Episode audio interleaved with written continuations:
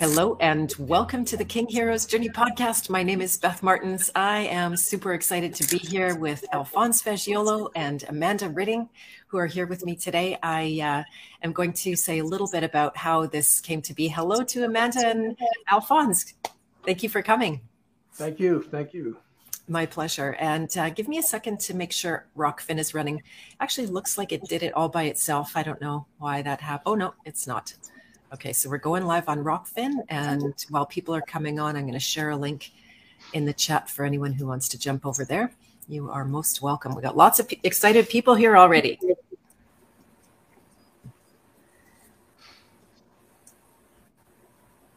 All right, there's the Rokfin link right in the chat.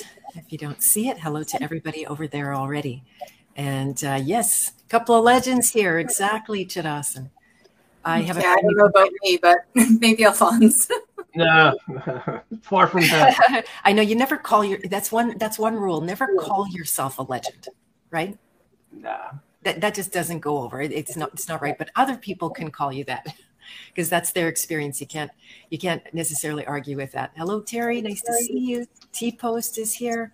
Uh, I've got a little bit of feedback on your mic, Amanda. If uh, if you're able to mute while you're not talking, I think that might be you. Probably. Give me a second. Welcome to Dime Bar. And uh, thanks, Anton. Yes, please do hit the. I often don't beg for subscription and uh, likes, but this is so intensely suppressed. I'm, I'm knowing that. I'm hearing that people are getting unsubscribed. we're, we're definitely being shadow banned here, so it will help if you feel like show, uh, sharing it out with us. Hello, Mike. Hello, Naomi. Just getting people in the room right now. You're excited. That's awesome. Oh, there's some weird thing. I got a weird thing. Darn it. And you just shared the link. Thank you so much, Nashton81. I appreciate that.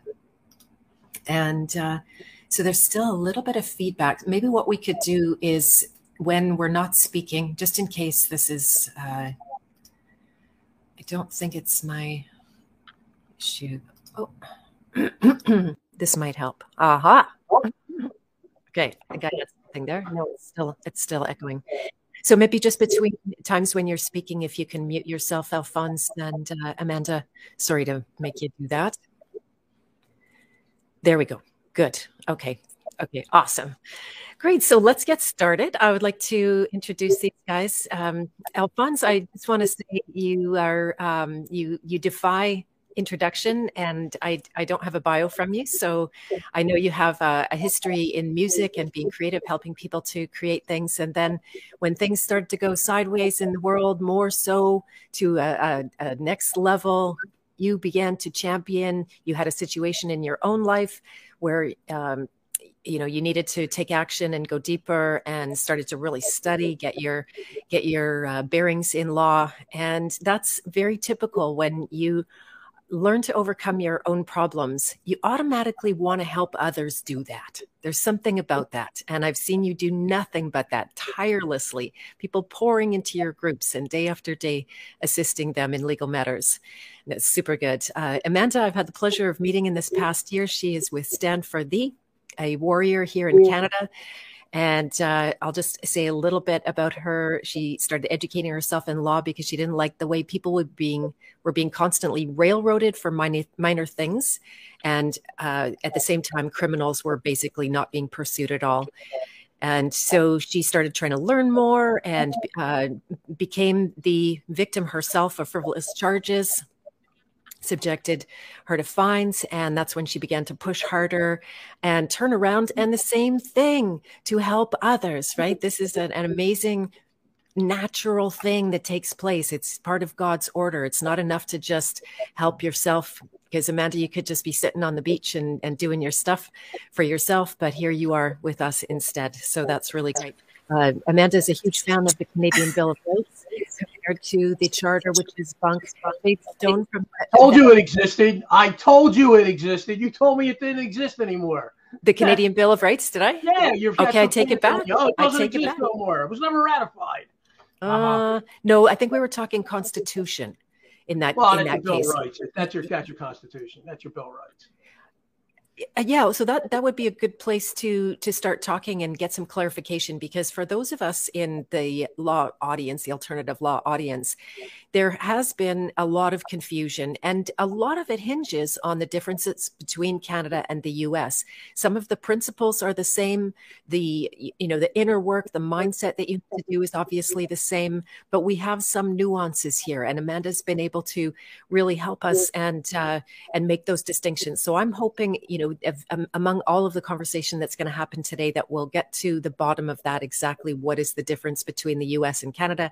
No doubt Amanda and Alphonse are going to learn stuff about each other's work as well. And, and my secret hidden agenda that's not going to be hidden anymore is for these two to collaborate for you guys to get together and because you're of like minds rather than you know we're not here for a debate or to compare anything or talk about the birth certificate necessarily although to tell you the truth I'm, it might not be a, a, a bad thing for you to guys to discuss why you're not pursuing that side of the law as well and uh, so, thank you so much for being here. It's really a pleasure for me. Again, bear with me if I have any technical issues because I'm on a, a new little uh, rocket ship here. So, where would you guys like to begin? Is there anything that you'd like to start with by way of introduction? Maybe something that wasn't said? Yeah, can we? One thing I like to get, it's the same thing in Canada, it's the same thing here. Let's get real quickly definitions clear because there's a lot of uh, confusion on person, individual, uh, citizen, resident, okay? Uh, listen, a person, and I'll show it to you in Pennsylvania law, it's throughout there, and I, I know it's the same in Canada. This is all done from the English law system. Your law system came from the English law system. Our system came from it too. So they're very similar. A person is a legal entity.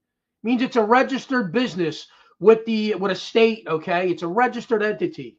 And if you read the actual definitions, even in my little local township here, they give you a bunch of definitions. These are all corporate entities they're talking about. And it says, or other legal entities, which means everything before it is a legal entity. Okay. Now, here's what gets people confused. So that's what a person is. It's a legal entity. They'll see the term individual and they'll think that must be me. Well, an individual, when you actually look at it in Bouvier or uh, Black's Law Dictionary, it's a single person. That's the plumber, Joe the plumber, who goes to the state and registers his business. Joe the plumber is an individual. He's not McDonald's Corporation or he's not Taco Bell Corporation. So when I sue the county here, I'm going to sue them. You sue them as a person. Or if I sue my township, they're a person. So if I sue Joe the, the plumber, he's also a person, but he's also an individual because he's one. He's not many. Um, so that's the main thing. I think that confuses a lot of people. They see individual, they see a, a, a you know citizen or resident, and there, there's a great little citing I found in Pennsylvania where it actually talks about the state controls what it creates, and that whatever the state creates is a creature of the state.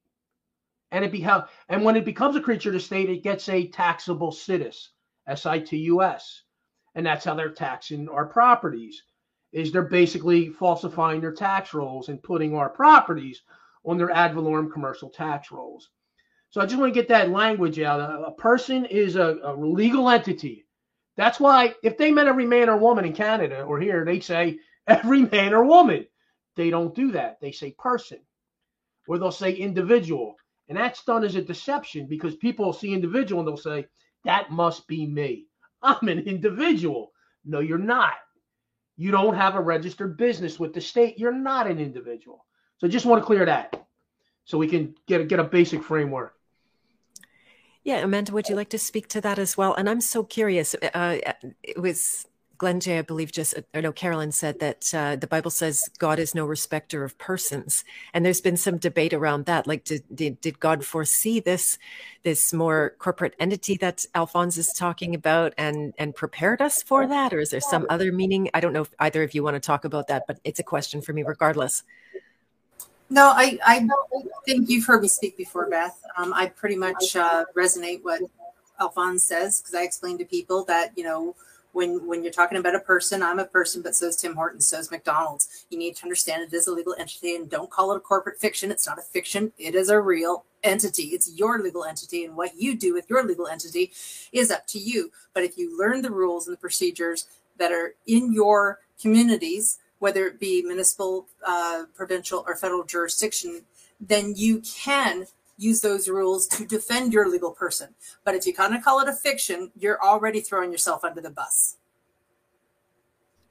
And why is that? Because you're not you're not acknowledging and or taking responsibility. Alfonso thinks he's trying to speak, but he's on mute. Sorry, you guys. It, there will be there's feedback on if you had a headset that would that would solve it, but uh, the um, yeah you'll have to mute between comments and and take control of that. Otherwise, I'll mute you. yeah, it's the law of sets. You, you can't have uh, all these like things in a set, a person definition, and then have a man. Okay, because persons that are registered entities with the state are creatures of the state. They're created under the state. The business exists because it's registered with the state. Okay. The rights for a corporation come from its charter. Okay, that's where that's where or the the uh, the Pennsylvania the, the Assembly or the the uh, the Senate grant rights to agencies. You and I get our rights from our Creator, whatever you want to call that, God or or nature, whatever however you want to perceive it. We have natural rights. Legal entities have granted rights. They have privileges, basically. So we can't exist in a set so when you see person and it says individual, you know, but that can't be you. That's like putting you in a set with Mickey Mouse or Donald Duck. You can't have Alphonse Fagiolo, Amanda Ridding, and Donald Duck and Mickey Mouse. You, you can't do that. We, we are different entities. So uh, you, when you read your charters or, or your laws, you're going to see person used constantly, or you'll see citizen or resident. These are all legal entities that are created. Residents and, and citizens it's funny. There's there's a citing in Pennsylvania, in uh, uh, American jurisprudence for for the U.S. that it states citizen of the United States is not the same as a citizen, resident, or inhabitant of a municipality. They're they're separate things. But you and I and Amanda, you're being controlled by these municipalities. Now you have provinces instead of states, right? You have provinces. Do you live in a city also in that province? That's another sub municipality, just like here. I live in Aston, which is in Pennsylvania. The municipalities are your problem. Okay. And what they're doing is they're treating you as what's called an inhabitant. And this just comes right out of American jurisprudence. And an inhabitant is a member of their corporation. So Beth and Amanda, they're treating you as a member of their corporation. This is why when you go to court, you think you're in a judicial court where you have a jury. You know, no, no, no, no. You're a McDonald's court like I said, you didn't wear the brown pants, the uniform, and they're bringing you in to fine you. This is why you your constitutional rights seem to go away. Like they're not even in existence. Because when you're brought before the McDonald's board for not wearing your uniform, you're not talking about the Constitution. You're talking about you broke their codes and ordinances. Well, ordinances and resolutions, which these municipalities rule under, are not laws. They're not laws in Canada and they're not laws in the US but they have you and everyone else duped into believing that when these municipalities make these ordinances and resolutions, that they're laws that you and I are responsible for. And this is the challenge of this stuff. You have to knock that whole thing out to show that no, I'm not responsible for your ordinances and your resolutions. And this is why I, I seen when you did your interview with Amanda, thank God I don't have another patriot mythologist on here talking about the birth certificate and I'm the beneficiary of the trust. No, you don't you don't win that way. The laws, you I know you have good laws too. You're just not using them right. And it's good to see someone like Amanda start to pop up and start to implement this stuff. Because yep. this stuff's powerful. They don't want you to know how this works. So when people like Amanda pop up and they start saying, "Hey, I figured some stuff out here," we did. We have these Bill of Rights thing here. You just have to invoke them. And if you don't invoke them, here's what happens. If you don't invoke your Bill of Rights in Canada, guess what they're treating you as, Beth? They're treating you as an inhabitant of that municipal corporation. You're a member gonna, of the corporation. I'm going to interject for one second. Because uh, and I'm going to I'm going to say Jane would want me to correct you on that one, Alphonse. In Canada, we don't invoke the Bill of Rights. Why? Because it's an act of recognition and protection. We don't have to invoke it, it's already recognized and protected. All we have to do is cite it and remind them.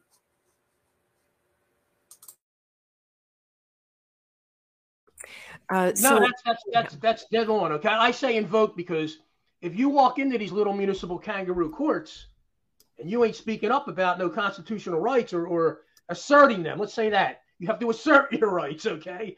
They can never be taken from you. And you can never give them away. You've got to assert them. There's too many people walk into these little hearings thinking that they're the judge is magically going to going to use these rights for them, even though they swore oaths to basically uphold the, your constitutions like they did here. No, no, no, no. They're working for the municipalities. Okay, they're they're like in the pocket of that municipality, and you got to step in and throw a monkey wrench into their little proceeding and go, hey, guess what? I'm going to take your administrative hearing and I'm going to flip it into a judicial process by filing a simple motion into this matter. Because there are no motions in their administrative statutes they have. But when I file that motion, Beth, guess what? They don't tell me, Mr. Faggio, you can't file that motion here. You're not allowed to. That attorney jumps to attention and he answers that motion within his 20 days. Because if he don't, I'm going to get a default judgment against him. Now, when he answers that, that motion, now I call the court administrator and say, I'm going to need a motions hearing from you. We need to talk about how you people did this. So now I've taken an administrative process and I flipped it on its head into a judicial process. I took him in a direction he never wanted to go. Now they have a lot of trouble. And she could do the same thing with the stuff she's doing over over there. Does that apply here, Amanda, to, to flip it from the administrative to judicial? Here we go. I I don't know that I I think of it. I'm not sure it's not the same thing that Alphonse is doing. I use and I do use legal terminology, but that's not the way I think about it. Um, what I do like to do, and I just sent it in the private chat, um, Beth, uh, and that is specifically for Ontario you can use the regulation 194 which is a rules of procedure that falls under the courts of justice act which is again for ontario and these exist for every every province in canada. You start using those um, you know and i i'll be honest i probably haven't been in this as much as i should be because steve in our private zoom meeting brought to my attention something in that that i never knew before. But do i do i use the rules to create motions and or to do um, um, you know, to, to arrange a conditional acceptance in order to prevent the trial, in order to turn it on its head, 100%. Uh, and, um, you know, I, I actually have a, a, friend who was in court literally an hour ago. And when I, when I was trying to get in, I was on the phone with her. Um, and when she went into court today, she had done a couple of things. She, she, is only just learning this stuff. So she quickly threw together an affidavit last week with not really sufficient time to serve it, but she did it anyway. And with the affidavit, she asserted her bill. Uh, she asserted her hu- recognized and protected human rights uh, and fundamental freedoms with the Bill of Rights. And in order to maintain them, she put together her case and um, she submitted it. And that was at the end of last week. Um, then she turned around and I and I'm not going to lie, she also did a conditional acceptance in it. And then she turned around on Monday morning and she filed um, an, a request to admit, which is under Rule 51.01 of um, of the uh, Rules of Procedure. So she was in court today, and um, uh, you know, she wasn't sure what she was going to do because she's still learning this stuff. Long story short, they have adjourned the meeting. I said, well, that's perfect because they have 20 days to respond to the request to admit. And if they fail to admit the request to admit, which has been properly filed with with the uh, the agent who gave her the ticket, the prosecutor, and the um, court, uh, then she can just go ahead and acknowledge that failure to because she's they've received this notice, failure to admit is in fact an admission of the facts then she can file a notice of motion to dismiss because they don't have the facts of the case to to support it. So that's what she's working towards right now. But what was very interesting is the prosecutor um, and a lot of the prosecutors in in our municipality, and I don't know who she had today, but a lot of them have a tendency to be paralegals. They're not even lawyers, so they may have been taught administrative law, but they haven't been taught law. So the, the apparently the paralegal was not only aggressive and snarky, but he was also laughing at her because what is this notice to admit? Ha ha ha ha. And she's like, Really? Read it. Rule 51.01. but clearly it's gone over his head because they don't even know the rules because they, like us, have all been taught to use the system in a specific way, which is designed for failure. And the, and the sooner that people actually start reading the legislation that they're using against us, to find the holes in that legislation to um, that you can turn it on its side until people start going through the rules of civil procedure and reading things like the Courts of Justice Act to see what they are and are not allowed to do, then there's no way you're going to be able to mount a defense. Um, because again, you're just going to follow the training and that's all they're doing. They're just following their training and they're all working for their employer who's the beneficiary so. Can i make one suggestion? You did everything right except i would do one thing different what you did see your affidavit turn it into a motion okay take the same points you would have in your affidavit put it in a motion put a jurat in there saying under penalty of perjury i swear everything here is true and submit it because when you submit it as a motion that attorney now has to give you an answer. They don't have to answer an affidavit, believe it or not. They could just let an affidavit sit there, okay? But if you take that affidavit and you put it in a motion, motions move courts, okay? In other words, somebody's got to do something when I file that motion in there. So it could be the same exact thing you have on your motion, but you just put it in a form of an, um, uh, I mean, in, in, your affidavit. You put it in the form of a motion, put a jurat in there, basically saying under penalty of perjury, I swear everything on here is true. Now send it to an attorney, let them answer it. Now let them rebut your affidavit, basically. So in the past, what I would do is serve the affidavit, then file a motion. So I do actually do that, maybe not simultaneously. I give them a chance to receive it, chew on it, digest it, and then I serve the motion. But what this notice, uh, this request to admit um, does, uh, and it would be followed up by the motion, is it actually forces them to like it forces them to respond in writing and under the and one of the rules one of the things that i've been reading of course is the evidence act. And under the evidence act any document produced by them must be a true copy. And a true copy under the evidence act is of course under affidavit. For them to respond they must respond under affidavit to make it a true copy. Hence I submit my evidence under true copy. They have to respond in true copy. The notice to re, uh, the request to admit gives them 20 days to respond, forces them to respond. And then when they fail to respond, then you file a motion to say, um, sorry, I'm allowed to swear. shut the fuck up, motherfucker, get out of here. no, you're good. You're good. We don't have a, a, children's show going on here. So yep, no, no problem. There, there are other buzzwords you guys should know about, like if we talk about the pandemic and all that kind of thing, to keep that on the, the jabby jab or poison injection or all that kind of thing. Just yeah, yeah. go ahead. Go ahead. Swear away. But, so I, I I do actually do the motion, Alphonse. I, and this this request to admit that I've discovered thanks to a guy named Steve out out west. Um, has just added another tool to my arsenal. Um, I just may take slightly different steps from you, but they do get taken. What you're doing is, I mean, th- when you're doing your request to admit, do you have the lawsuit going on already, or is this pre-lawsuit you're doing this? Uh, specifically, specifically, this here was uh, done for a ticket that this person received. Um, so it was an ongoing matter that they, they actually created a matter. Okay. Now here's what you're here's what Steve just showed you basically. Here, I'm to give you some more tools for your arsenal. Okay. Listen, you have discovery tools, five discovery tools. Soon as there's, here's what they don't want you to know. When a matter happens, okay, even though it's an administrative process, they don't want you to know anything about discovery. I've thrown discovery requests into administrative processes. It drives them crazy. They've never seen this before. They're not used to the monkeys using it. Uh, and here's what you're using. You have five five tools available. Number one, you got it. Request for admissions. Yes or no? Am I entitled to due process of law? Yes or no? You know, uh, uh, you know, uh, do I have a right to a trial by jury? You know, these are all admissions questions. They got to give you a yes no answer. So that's your admissions right there. But then you also have a second tool. After you're done with that, take their admissions and go do interrogatories, where you can ask them full sentences. Hey, explain how you did this. How can I have a right to own property under Pennsylvania Constitution, but you're now taxing the right to own the property? Explain how you're doing that. These are your interrogatories, okay? And then you have a third tool called request for production. Hey, give me that document. Hey, give me this document. I'm going to need. I'm going to need that. It's a ticket. It's a criminal matter.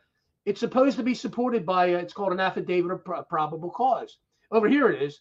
Any kind of criminal matter the cop has to has to file an affidavit of probable cause explaining what the crime was. There's your third tool, request for production. Your fourth, and they hate this, depositions. Okay, you could depose these people. And the attorney can be there, but the attorney can't answer the questions for them. So now the, the, the attorney can only step in and say, Mr. Fedjo, you can't go down that line or you can't do this. He can't answer the questions for him. So when I say, hey, Mr. Van Zelst's property assessor, how the hell did my property get on your assessment roll? And when John told me, you know what he told me in a private meeting? I don't know. It was like that when I got here. Well, if you want to give me an answer like that, how many zeros would you like me to put on the end of my check here when I sue you? Because you don't know what you're doing in your job. You don't know how my property got on your roll, and yet you're just doing things. So that's your request for uh, uh, uh, that's your depositions. And then if they don't want to give you what you need, you can go to the judge and tell them, I'm going to need you to subpoena this witness, or I'm going to need you to, to, to compel these people to turn these documents over. Do that even with a simple, simple traffic ticket, you'll drive them nuts. They're not used to seeing this. So that's why you're having success with that request for production. Now build on it. You have the other four tools. Start throwing at them like paper cuts. Boom. It drives them nuts.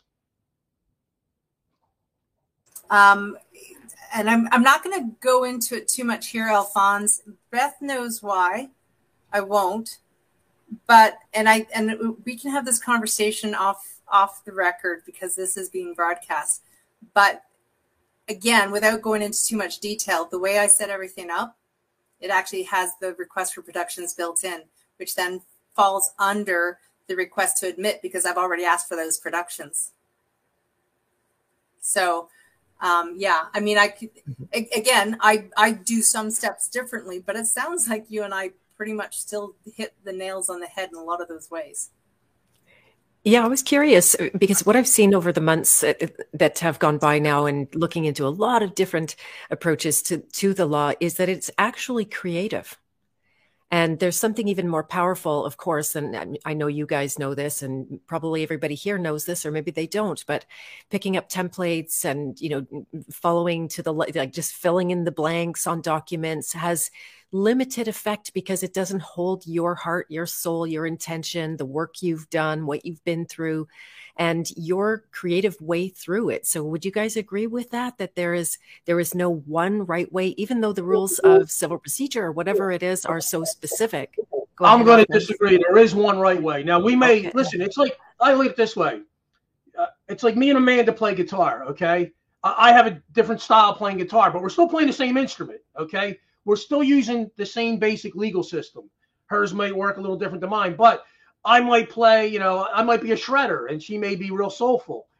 We're still playing the guitar, okay? We're not inventing new instruments. We're, we're not saying, hey, we got this whole new process and here's what we're going to do. And here's the powerful stuff. It is creative in this way, Beth.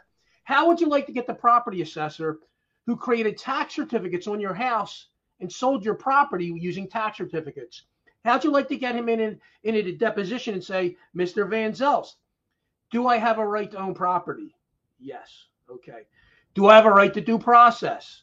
Yes. Mr. Van Zelst, can anybody take property without due process of law? No. Mr. Van Zelst, how did you create tax certificates and sell my house?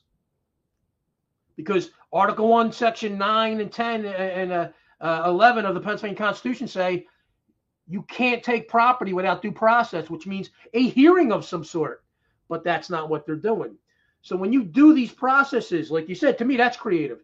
It's it's how how can I write gotcha questions, whether they're admissions, interrogatories, or requests for production? How can I make this person look like a fool before we ever get to court so that they won't want to go to court with me? Because to me, like Amanda will start figuring out, she hasn't already, discoveries where cases go to die. Okay. In other words, hey, when I file against them, when they see the discovery request coming in, they're going to figure out there's no way we can go to court and argue with this guy because if we lose against this guy, everybody in the county is going to follow his suit. Now we're done. Call him up, have a little meeting with him, and let's see how we can make this go away. So to me, discovery is one of the most important things that you can do and we don't do it, Beth. No one ever taught you how to do it. No one ever taught me until I, I started taking this stuff. Who ever thought of doing discovery in a traffic ticket? No, you're, you're taught what to show up, and they want you to plead guilty or not guilty. no, let's do let's have a little fun. Let's do a motion to get the thing out of there because they don't have jurisdiction in the matter. We can go over jurisdiction too, but if we're going to have a little trial here, let's have some fun. Let's start doing this, some discovery and find out what we can get these people to say. So. Do you want to respond, Amanda? Um, no, he's right, and I like I had someone who again has only just jumped on the trying to learn the law bandwagon, and they had court last week, and um, one of my first questions for that person was, "Have you yet requested discoveries?" And they said no, and I said, "Well, you know, you're sitting here freaking out because you're just starting to learn this stuff. You don't feel comfortable enough in in the language. So when you go into court tomorrow." I said, just announce that you only just realized you had the right to request discoveries and request discoveries and get an adjournment. That person walked into court and said exactly that. And the judge said, there are no discoveries. The ticket is all you get, and then proceeded to railroad her. So the decision has not been made yet. She was using the Canadian Bill of Rights as well as the Quebec Charter of Rights and Freedoms, which is um, actually very similar to the Bill of Rights, but it's a provincial legislation. And he refused to give an answer at that day where he was giving everyone else answers. So I'm cautiously optimistic that he's just, you know, going to quietly acquit her. I'm hoping but if not, she's already got grounds for an appeal because she requested discoveries on the record and she was denied discoveries and was told there were no discoveries. The ticket was it. Well, here's the thing in Canada if they write a ticket, they have to write notes to the ticket because when they're writing 100 tickets a day, there's no freaking way they can keep track of who said what and did what and where and when. So they're supposed to write notes after every ticket. Do you want to talk a little bit since this is coming up about tickets because we there's this overwhelming uh, perception that that the ticket is a contract, an offer to contract, or, or yeah. So you're both shaking your head. Yeah, yeah. Go ahead and and uh, discuss that if if you can. Alfonso, you ready to go? Yeah, I mean, I, I, listen. I, basic elements of a contract: offer, acceptance, consideration. I give you something of value, you give me something of value.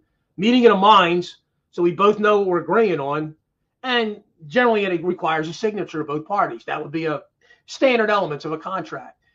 That guy's the guy with the gun that pulls you on the side of the road. Uh, that's he's not contracting with you. Okay, that's there's no elements of a contract involved in there. Okay, uh, basically what that is, and I'm sure Canada's the same, is they're charging you under the transportation code, and what the transportation code is, that's written for commercial drivers. That's written for people to Uber drivers or uh, FedEx drivers or UPS drivers. Okay.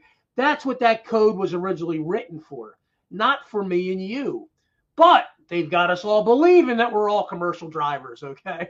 So that's always a challenge, even over here. I mean, uh, uh, Steve doesn't have a license, uh, uh, Steve Emerson, but he leaves the plate on the car. Uh, my license has been expired. I leave the plate on the car. Why? Because I don't want to be a target for road pirates. I don't want to put something on there that's going to say, hey, look, I stick out like a sore thumb. Come pull me over, okay? He pulls me over. Great. Give me the citation. I'll deal with it later. I'll knock it out in paper. I'm not worried about that. My goal with this stuff, with the traffic stuff, is don't argue on the side of the road with the guy with the gun, okay? Take the citation and go home safely. And then you can do it on paper. Because too many people want to litigate it on the side of the road with a, guy with a five year old with a gun, okay? You're arguing with a five year old with a gun. You're not going to win this matter, okay? Just take it and get out of here. But it's not a contract in, in any way, shape, or form. It's a, it's basically, it, it it's a, it's something that was only done for when they started developing. We started going from horses to commercial driving, okay, like there were big trucks tearing the roads up, okay, and different different things like that. And the trucks weren't safe, and on the road with horses and buggies and stuff. So they figured we better regulate this stuff for commerce, okay, to, these commercial drivers. And over the years, they've just conflated the two. You and I traveling, you know, normally and commercial driving, they've conflated the two so that we're all commercial drivers. Now, there, there's no right way of that I know of to get off that list. Here's what it usually takes: getting a ticket, taking that 143 hour traffic ticket, turning it into about six uh, bar grievances, three judicial complaints, state criminal complaints, and then suing them in federal district court so that by the time they get done with that 143 hour traffic ticket, Jesus, the, the judge had to get an attorney, The attorney had it, the, the prosecutor had to get an attorney. They're not going to want to do this again. We're going to do this one time with each other. Then the next time it comes up, they're going to go, that guy, don't bring him in my court. I know exactly what the hell he's going to do, and I can't stop them. They can't stop me from filing judicial complaints, bar grievances, state criminal complaints, and then suing them. They have no control over that. So if I do that once, right, I'm never going to have a problem driving around here ever, ever again. Once that happens, that process, I'm going to be on a little list when my name comes up. When they run my plate, they're going to go, leave that guy alone. Okay. Don't mess with him. He's a nightmare. So that's the only way I know of getting off the driving roll, basically, that, that I'm aware of. Anything to add, Amanda?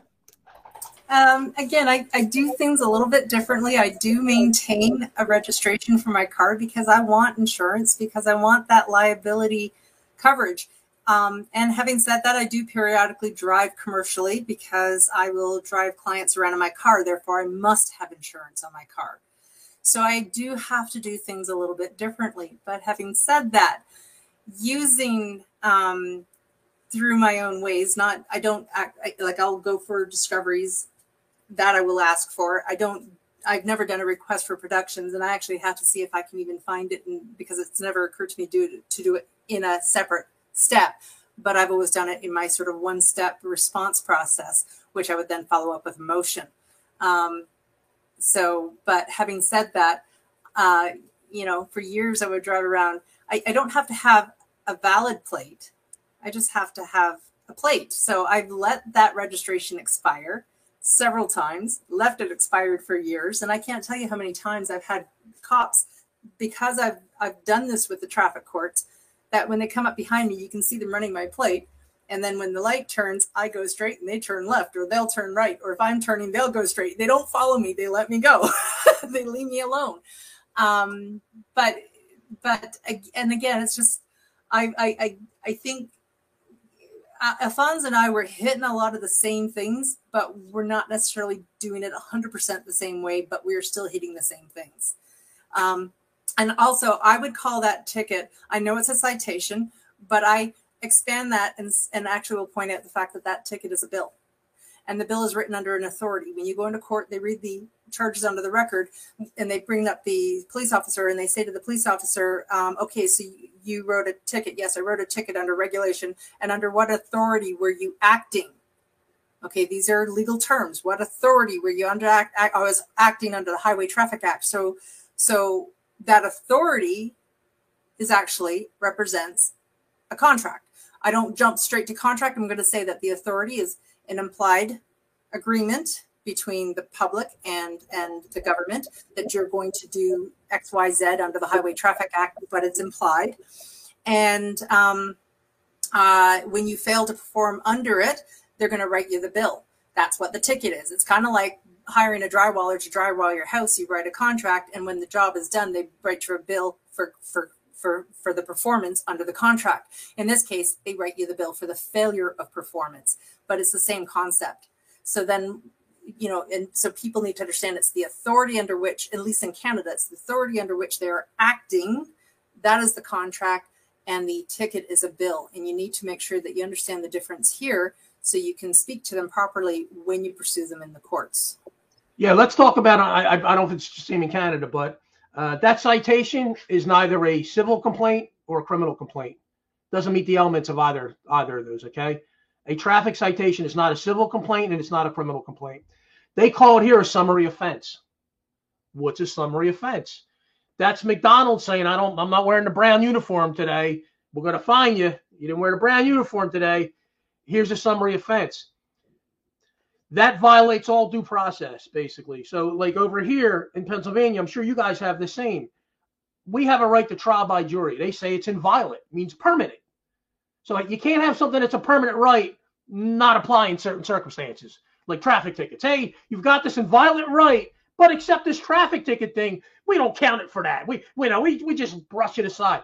Doesn't work like that, okay? So these are the things you throw up in your motions. You go, hey, wait a minute, I'm confused is this a civil or because there are some states here in, in uh, the U.S. they treat traffic as civil. Like three or four of them treated as civil. Guess what? The other ones, the other 46 and 47, they treat it as criminal. Well, if we're going to treat it as criminal, we got all kinds of problems happening here. Because now we get involved with in any crime, whether it's in Canada or here, you need to have criminal intent. That's one of the key elements of any crime criminal intent. This is the problem they had with these mask violations. Okay. When you were getting kicked out of a store because you didn't wear the mask and they wrote you the citation for not wearing the mask, well, if you go read American jurisprudence on what a what a site uh, what a, a uh, trespass is, there's a couple elements that they're not hitting that you don't know about. You must be the owner of the business that's trespassing the person, and the, the, the statute can't criminalize the trespass. In other words, you have to be some kind of criminal intent must be going on for you to have gotten trespassed. If you went shopping for food, okay, there's no criminal intent, you know, uh, unless it criminal intent against the vegetable you're about to eat, okay. I mean, I I don't know where they would get criminal intent here, okay. So here's the problem: when they wrote those those, here's how we knocked a bunch of this. When they wrote the, it's usually the Commonwealth of Pennsylvania versus Alphonse Fagiolo. Does the Commonwealth of Pennsylvania own Walmart or Target? No. So then they can't even bring the action. They're not the owner of the business. Number two, did I have any criminal intent when I was in the business shopping for food? No. I never entered the property with criminal intent. Entered the property criminal intent. If the property was closed and I broke in, that would be criminal intent. Okay. Or if I went into an open business and I start punching uh, shoppers, that would be criminal intent. So they don't have that element either. So they can't maintain a trespass.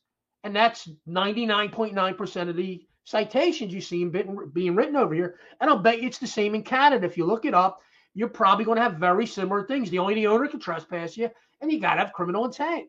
So these are the things I like when, when Manda does. Listen, there is remedy out there. We're telling you there's remedy out there. You're just not reading it right. You're not reading it all, or you're not reading it properly. Okay. You just got to go read it. You don't have to go off doing these crazy birth certificate, secret trust things.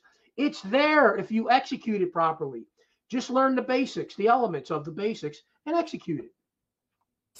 So I'm going to expand on that because in Canada, under the Bill of Rights, Section 2, I want to say it's Section 2E, um, every, um, Every law in Canada cannot deprive a person charged with a criminal offense the right to be, uh, sorry, deprive a person of the right of a fair hearing in accordance with the principles of fundamental justice for the determination of his rights and obligations. Right there, and and I'm telling this because Alphonse is correct. But in Canada, if you have the rules and or stat, uh, legislation and or statutes and or case law to support the argument, then it makes it even harder for them to go no Okay, so you got that. But the other thing and I'm just going to give a quick history lesson here. When you're using law in Canada, it is a common law country. Common law is based on the customs and the rules of the land. It's also based on um, uh, the case precedent, and law is supposed to be predictable and um, um, consistent. So when you go into the case law, that is actually the law. Everything else is sort of rules and legislation because the law is made in the court when the decision is made, and or the law is made between the two parties when an agreement is made. But having said that, when you're starting to pull out precedents, if you're pulling out precedents and you're in in province of Ontario, then you can use um, provincial case law, you can use federal case law, and you can even pull in case law from England because we are uh, part of the Commonwealth system. But if I pull in case law from a neighboring province that has only reached the, the provincial Supreme Court, you need to understand that that is not precedent, but it is persuasive. We can also pull in case law from the United States, but again, because they are not part of our Commonwealth country, it does not. It it, it does um, it it's only persuasive. It's not precedence. So using that I've already just pointed out to you in the Bill of Rights, but Jane the other day discovered as she was reading the Magna Carta that we actually have it in the Magna Carta that they have to give us trial by jury if it's if it's requested and demanded. So now we have both the Canadian Bill of Rights 1960 and the Magna Carta that both support our right to a jury trial. Yeah, and these administrative courts, a lot of these administrative courts, there are no juries. The judge is the jury, okay? And the, listen, like around here, you go to these little traffic courts, they don't have juries. They can't see the jury, be too much money. But this is how you knock out a traffic ticket. Hey, I'm going to need a trial here. You know, we're going to have to sit a jury. Well, we don't we don't have juries. Well, then I must be in an improper venue. Because if you don't have a jury, this is an improper venue. You got to give this over to another court here. And we got to go through standard per- legal process then. Amanda, what I want to ask you about, uh, we, over here, the, the, two main legal dictionaries are basically uh, uh, American jurisprudence and corpus juris secundum. And we all use uh, uh American jurisprudence. What's all, all, American jurisprudence is like the great thing is I could sit down and read what constitutional law is, what a trespass is, anything you want to learn about, it'll teach you like by law. And the beautiful thing, the way they teach it, is when they they they they're writing sentences teaching it, but they're the sentences are actually coming from case law. So they'll actually have them superscript so that you could look up the act. The case law's right there after it. And here's the beautiful part, like Amanda said, when I say you can't do a trespass like this, they're going to say, we don't care what you say. That's your opinion. But when I pull up American jurisprudence and say, here's the look, here's what here's what they said, you know, here's it was used in 20 cases here. Look, here's what they say. Now they can't ignore it. They have to uh, they have to acknowledge it. So I was going to ask Amanda, you guys, you got to have to have something like that over there. The the if we do, the legal have to have something like that. If if we do, I'm not aware of it. I always go to the actual acts of legislation.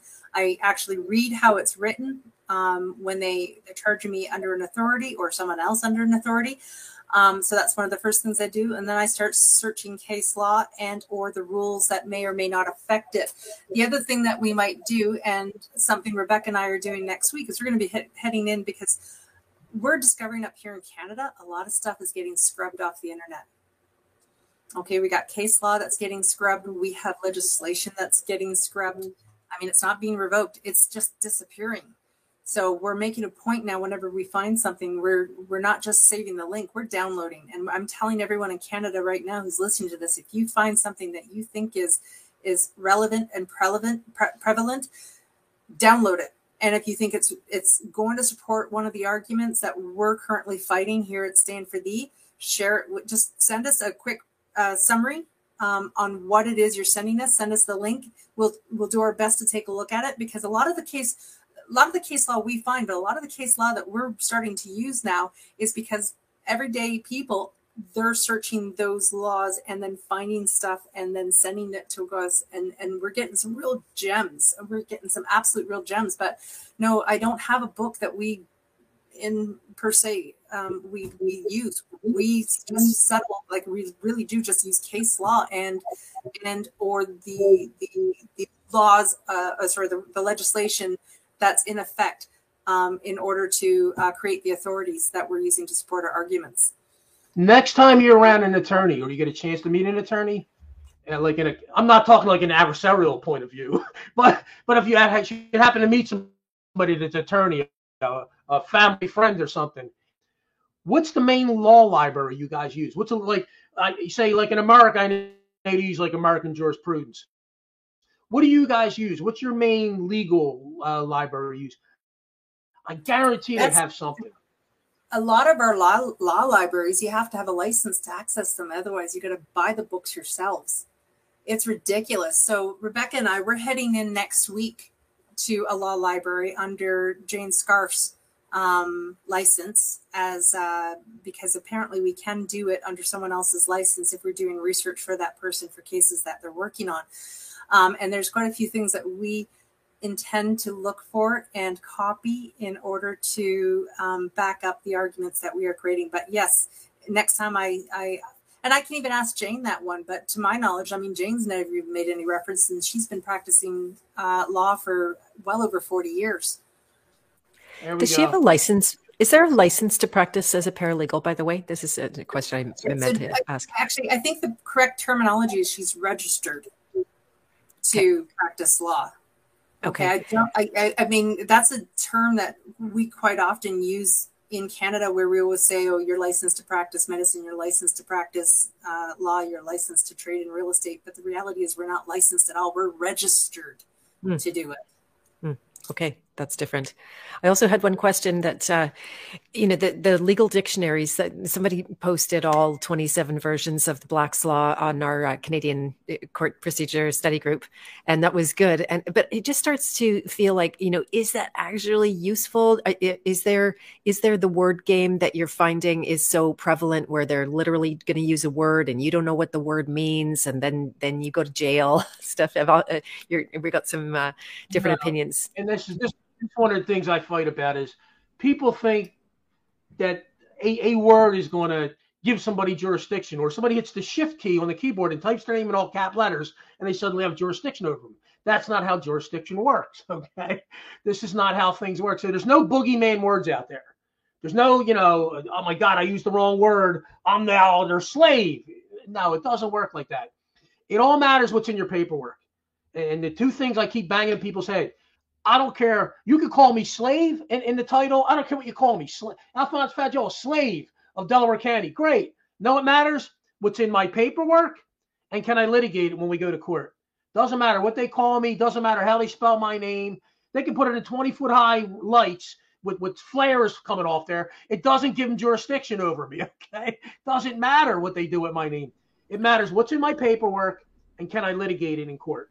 If I could do those two things, I could beat any attorney. Mm-hmm. A man is more dangerous than an attorney, and so are you, Beth. You and I and Amanda can do more. Here's what happens certain things an attorney won't do for political reasons. They have to work in this county, okay? So there's certain things that they're not going to pursue. They're not going to start knocking traffic tickets out for you, Beth. Okay, they're not going to get you off the local tax roll. That they do that, they're going to become a pariah, and they will take that bar card away from them in a blink of an eye. So there's certain things an attorney won't do for you. And listen, that attorney, when you're you get an attorney for a local matter, whatever, he might see that judge for the next 20 years of his life. Okay, litigating. So he's going to be on eggshells with that judge. So he's not going to give you the proper defense that you need because he's not going to do certain things with that judge that you or I or Amanda will do. Because I'll go after that judge and I'll file stuff that an attorney would never file. I've given people documents that have attorneys that had court appointed attorneys that would get the case knocked out. And he hands it to the attorney, and the attorney says, I'm not filing that. well, yeah. well, why won't you file it? Well, I'm not filing that because it's political suicide for him to file that. So you and I have the power. Once you learn how to use the jurisdictionary course and how, to, how your, uh, your legal system works, you could do stuff an attorney can never do. And that's the fun part of this stuff is when you start to understand that, you go, I'm going to have fun with this attorney. He don't he don't see me coming. He don't know what's coming his way right now. So that's to me that's the creative part of it too. Am I correct in remembering? I don't know if this is, uh, and then I'll let you go, Amanda. Uh, that uh, an attorney cannot actually file an affidavit. An attorney can file an affidavit, but the attorney can't sign the affidavit on behalf of another party. The this attorney can okay. only the only the attorney can only ever sign an affidavit that they personally are swearing to. So if an attorney, let's say I hired an attorney, which I probably never would do except to close a real estate deal. Um, if I hired an attorney and I said um, John Doe hit my car, uh, and the attorney wrote an affidavit that says John Doe wrote the car, hit my car, but then he signed it. It's my statement, but if the attorney signed it, that attorney would be impeached or or um, uh, dismissed or thrown out because you can't nobody can swear on behalf of another any more than anyone can contract on behalf of another and nobody can bind anyone so a contract nobody can bind anyone on behalf of another and i just wanted to double back on the um, the the dictionaries because you saw me nodding beth but the reason why i'm nodding is and i agree with alfonso is what's in the paperwork that matters and and people also need to understand it's the intent as long as the intent of the paperwork is clear. If there's a misword, it's not the end of the world. But the dictionary is really important, whether it be a law dictionary or another type of dictionary, better yet, both. Um, it's really important because a lot of people don't understand that there's more than one meaning to a word. And when you are reading a, an act of legislation, for instance, you may not actually understand what the intent of the legislation is because you see a word and you have a common understanding of the word, but you need to understand that word is older than your common understanding. And if you take a look at the dictionary, you can see what the through the etymology of the word what some of the older definitions are. And from there, it'll give you a clearer perspective of the intent of that section of the legislation. So keeping a dictionary handy, I think, is really, really important. Um, also, I saw someone, uh, and I'm just going to backtrack here because I saw someone make a comment earlier also about uh, about trespass being a secondary offense, and I just want to speak to that at least in the perspective of Ontario. Trespass Act falls under the Provincial Offences Act. Okay, folks, I think it's under Part Three, which could be tied to criminal, but if they don't give you clear notice, um, if A, you don't have criminal atten- attached and they don't notify you of a criminal charge at the time you're charged with trespass, then they can't pull in the criminal. And I literally just had this conversation with Jane two days ago. But under part three, like you need to understand, Provincial Offences Act, you're still in civil, folks. It's not a secondary offense, it's civil in Ontario. And yes, there's a chance for it to be attached to a summary offense under the Criminal Code of Canada, but it has to be done at the time of, of the charge. If they do it six months later, when you actually have your have your trial, if you ever go that far, then then they violated section. Uh, well, they violated the Bill of Rights, and they violated. Uh, um, uh, I have to take a look because I don't know section two as well as I know section one. Gosh, I know section one like the back of my hand, but it's under section two C one the right to be informed promptly of the reason for your arrest or detention. So even though you're not necessarily being arrested, you still have the right to be known to know promptly of your of, of the reason you're being charged. So if they want to make trespass a criminal, they have to let you know at the same time they do the trespass. And then the other thing is Alphonse is 100% correct.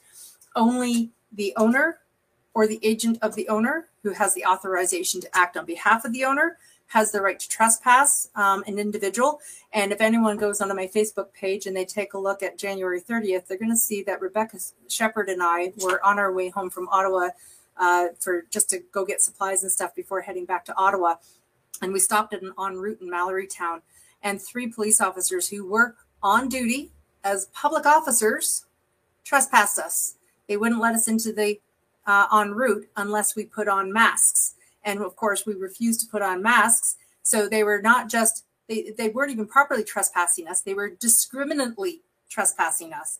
I videotaped the whole thing and I and I've been so busy. I've only got it half done, but we Rebecca and I we're going to be suing those guys uh, for tort uh, in small claims court. So that I so we call them Huey, Dewey, and Louie. There's three of them. So we're going to sue three individuals each so three individuals each times two is six lawsuits, $105 each in the small claims court. And we're going to, and I don't know about you, Alphonse, but when I go to small claims court, I like to bundle it up. I'll do my plaintiff's claim. I'll put my statement of claim. I, I create my invoice. I, with my description, I always very careful to make sure that the terms are there. So the terms are net 30 days, 2% per month, 26.82% per annum. That's really important, folks. If you want to collect that interest on your small claims uh, should you have t- trouble getting the money. I'll put in my statement of events, I'll put in my authorities and all my evidence to back it all up. And then I wrap it up in a nice, pretty affidavit. And my affidavit will actually say in the body of the affidavit, all the attachments are to form part of the affidavit. Nice and tightly bound up. And then I file it and then I serve it on a platter.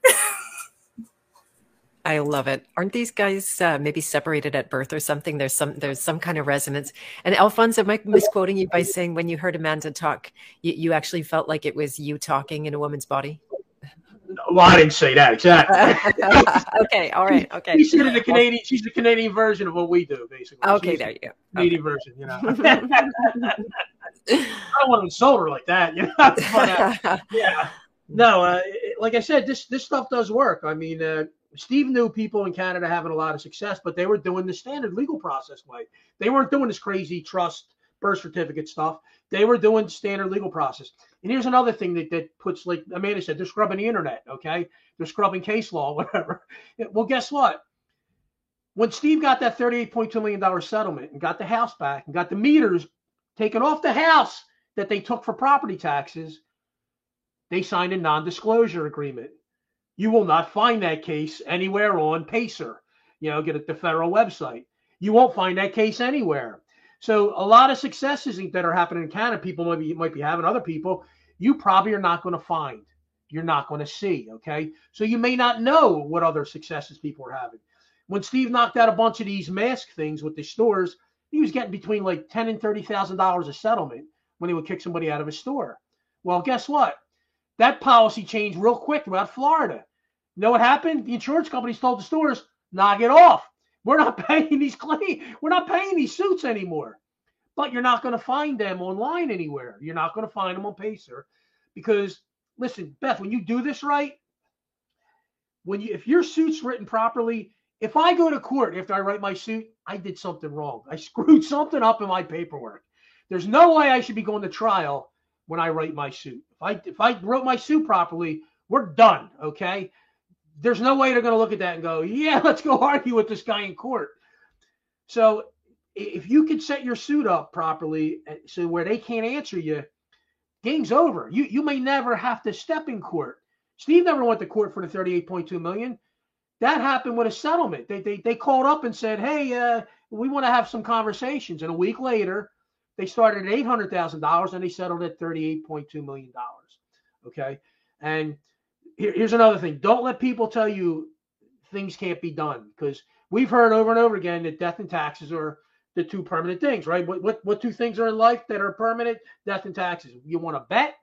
I know a lot of people are not paying taxes, and I know a lot of people made a lot of money from the people that were charging them taxes that shouldn't have been charging them taxes.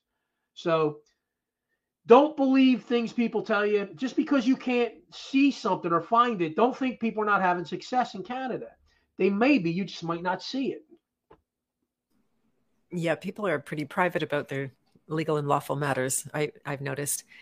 Um, I was also going to ask you guys about cause of action because that really is the foundation of, like you said, Alphonse, that you should be able to win long before you go to trial. It should all be handled in discovery. But if you don't have that clear cause of action, then you know it's it's kind of muddy. And in this situation that we've been in in the last two years, there's all kinds of muddy waters. It's not like yeah, the dog, uh, you know, destroyed my my garbage cans and is just a clear tort and you go and charge them and, or whatever, right? Bad example, but eh, how do you deal with it when public opinion is such a big part of it when when judges have been influenced already by our public health by our you know they, they just believe it or they are lying and pushing an agenda is, is one possibility but i know it's it's not nearly as black and white as that so can you talk about cause of action and how to really be sure about your case before you start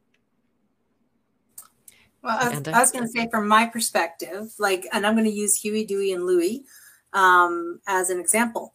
Uh, I'm not making this about the science. I'm not making this about the science at all because, you know, here's the thing judges, that's not their wheelhouse. They don't know anything about science, and that's going to cost a hell of a lot of money. And honestly, it has nothing to do with with science, and it's irrelevant whether or not I have a mask exemption because I have a legal right to medical privacy. So even if I want to pursue this, you know, then if I make this about the science, then I'm going to have to make this about giving up my right to private my private right to medical privacy, which I'm not going to do. I'm going to stick to the law. And for the case of Huey, Dewey, and Louie, they're police officers. As police officers, they're under federal jurisdiction. This is where I start to pay attention to jurisdiction because that's you need to understand what jurisdiction you're operating in, and so you know which laws and statutes you can use. Now, what people need to understand in Canada is the Canadian Bill of Rights. It actually um, it is limited. It is limited to the construction of law when you know uh, in the federal jurisdiction. So law that's written in uh, provincial or municipal, it doesn't have to go through the litmus test of the Canadian Bill of Rights, but it's only limited in the construction of law. In the administration and in the enforcement of law, as long as the person is in federal jurisdiction, it applies. So it's not limited to just construction. What I'm saying is, is that the Canadian Bill of Rights applies whether you talk about the construction of law or the administration and enforcement of law.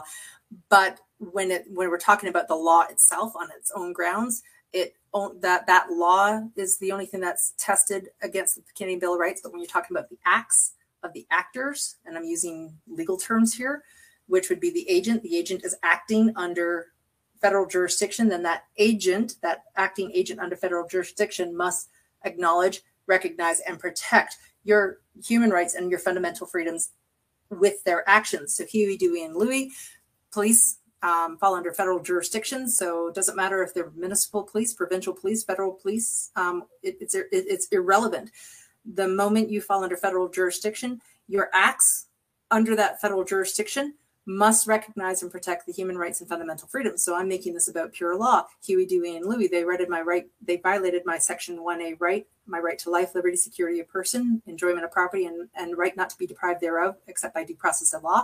So the fact that they um, liberty was uh, um, was uh, violated because they discriminately told me I couldn't go in. I could go in if I did something, but if I otherwise I couldn't. And by the way, telling me to do something against my will is assault. And R versus Ewanchuk um, clearly says that assault can be direct or indirect. And by the way, so does the Criminal Code of Canada. Criminal Code of Canada actually says assault can be direct or indirect. They don't have to physically touch me to assault me. The moment they violate my will to do as I please, that's causing no one else harm, that's an assault. They also um, put my life at risk because and and I and I don't have to get into the science any more than to say making me wear a mask. Well, this this study, this study, and this study says that wearing a mask can, in fact, jeopardize my health because of the bacteria and crap that you breathe, the, the, the reduction of oxygen. And that's as far as I'll ever go with the science. And um, so, life, liberty, and security of person. Again, the security of person is violated because uh, you've assaulted me, you've uttered threats, you've you've attempted to extort me. Those are all offenses under the Criminal Code of Canada, contrary. And I won't even go into the numbers. I do have them, but I won't go into them. And then, of course, they violated my Section 1B rights under the Canadian Bill of Rights, which is my right to equality before the law and protection of the law. So here they are, they're discriminating against me. And because of the way it's written, it's not a prescribed list of discrimination. It's this equality before the law, period. It is a blank chart, which means um, it applies to everybody equally, which is the way it should be. The moment you start creating prescribed lists, great, those people have additional rights that you don't have. And if a new category is created, well, they're out of luck until such time they get recognized. Okay, so lately they've added to that prescribed list in other legislation uh, the the transgender community. Okay, but before that they didn't have quote rights, but they did they had them under the Canadian Bill of Rights. And now it's the un, the people who don't wear masks, they don't have rights. Or the people who um, who don't have an inoculation, they don't have rights. And they're not on the prescribed list under the human rights. But they, well, actually, I, I, I slipped. They they are actually under the Canadian human rights when, with respect to genetic discrimination, but I'm not going to go there today. Uh, but point is, is that there's a new category that exists that's not under the Human Rights Code, but it's under the Bill of Rights because everyone's under the Bill of Rights. Equality before the law, protection of the law, pure and simple, end of story. And they violated those, and that's where the tort stems from. So they so the tort includes assault, uttering threats, extortion, um, uh, public incitement of hatred. And we actually did have people approach us going, well, you just put your, and they got snarky with us. That puts us at risk of harm. Um, and there's a few other things on there, but we're going for the max. We're going for the max that we can do in small claims court in Ontario. So, as, and I've got the video as evidence. I have that video being transcribed. um, because I know a transcriptionist. So the transcriptionist is is is um, transcribing that video. I of course will use the Criminal Code of Canada, cite the appropriate sections, and I will also use um, case law to support the sections of the Criminal Code that I am citing that supports my tort claim against these police officers. It's pure law, not about science other than the fact that you put my life in harm's way and everything else is you know i'll go for um, case law to discuss discrimination and whatnot. And that's the way i'll pers- and and if i do it right and i make my statements and every statement is supported with evidence that they can't speak to it's over. Yeah i think one of the biggest problems i see among pro se people is they fail to state a cause of action properly so every cause of action has certain elements. So if you want to plead whatever a contract breach, there are certain elements in a contract breach. If you miss one element, your whole cause goes to, to, to hell. It's gone, done. So you might be right. You might have a contract breach, but you didn't plead it properly. Okay, that's why courses like Jurisdictionary are very important. Where he gives you the most common, you know, causes, but he gives you individual elements of each one. He tells you what they are, and he tells you also defenses that you could use for those causes of action. But that's the main thing is you've got to get at least one cause of action. And then you've got to plead the proper elements for each cause. And then you can have multiple causes in one action. So you can go like 10 different causes of action for one sick case. So when I sue the county, I'm going to probably have about uh, at least 10 causes of action against the county. Uh, and I'll plead each individual element of those causes. So that's the main thing is a lot of people know something was done wrong and they file a suit not understanding that they are not pleading the proper elements. I've seen suits thrown out of court, federal court. I just seen one from a member of my my uh, Telegram group. He's like, "What did I do wrong?" I said, "I didn't see you plead a cause of action anywhere. like you, you you you put a bunch of stuff in there, but you didn't frame a cause of action out. And you didn't prove the elements." So this is the biggest flaw people have is you, have got to understand what a cause of action is. You know, uh, that's that's what allows you to get into court. Think of a cause of action being why why am I suing this person to go to court?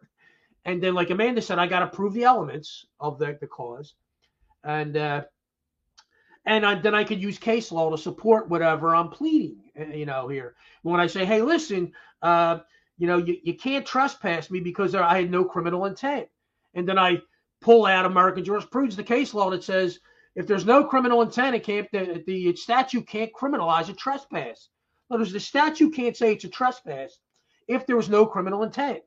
They that, that's what they call prohibited. It's crime on paper only. We have a lot of paper crimes going on where there's no victims, nobody's harmed, but because some pinheads in the legislation got together and wrote some laws down that if you don't follow the rules, you somehow committed a crime. That's nonsense. That's hooey. Okay. And that's what you have to learn how to attack when go after stuff. So, yeah, cause of action, very important.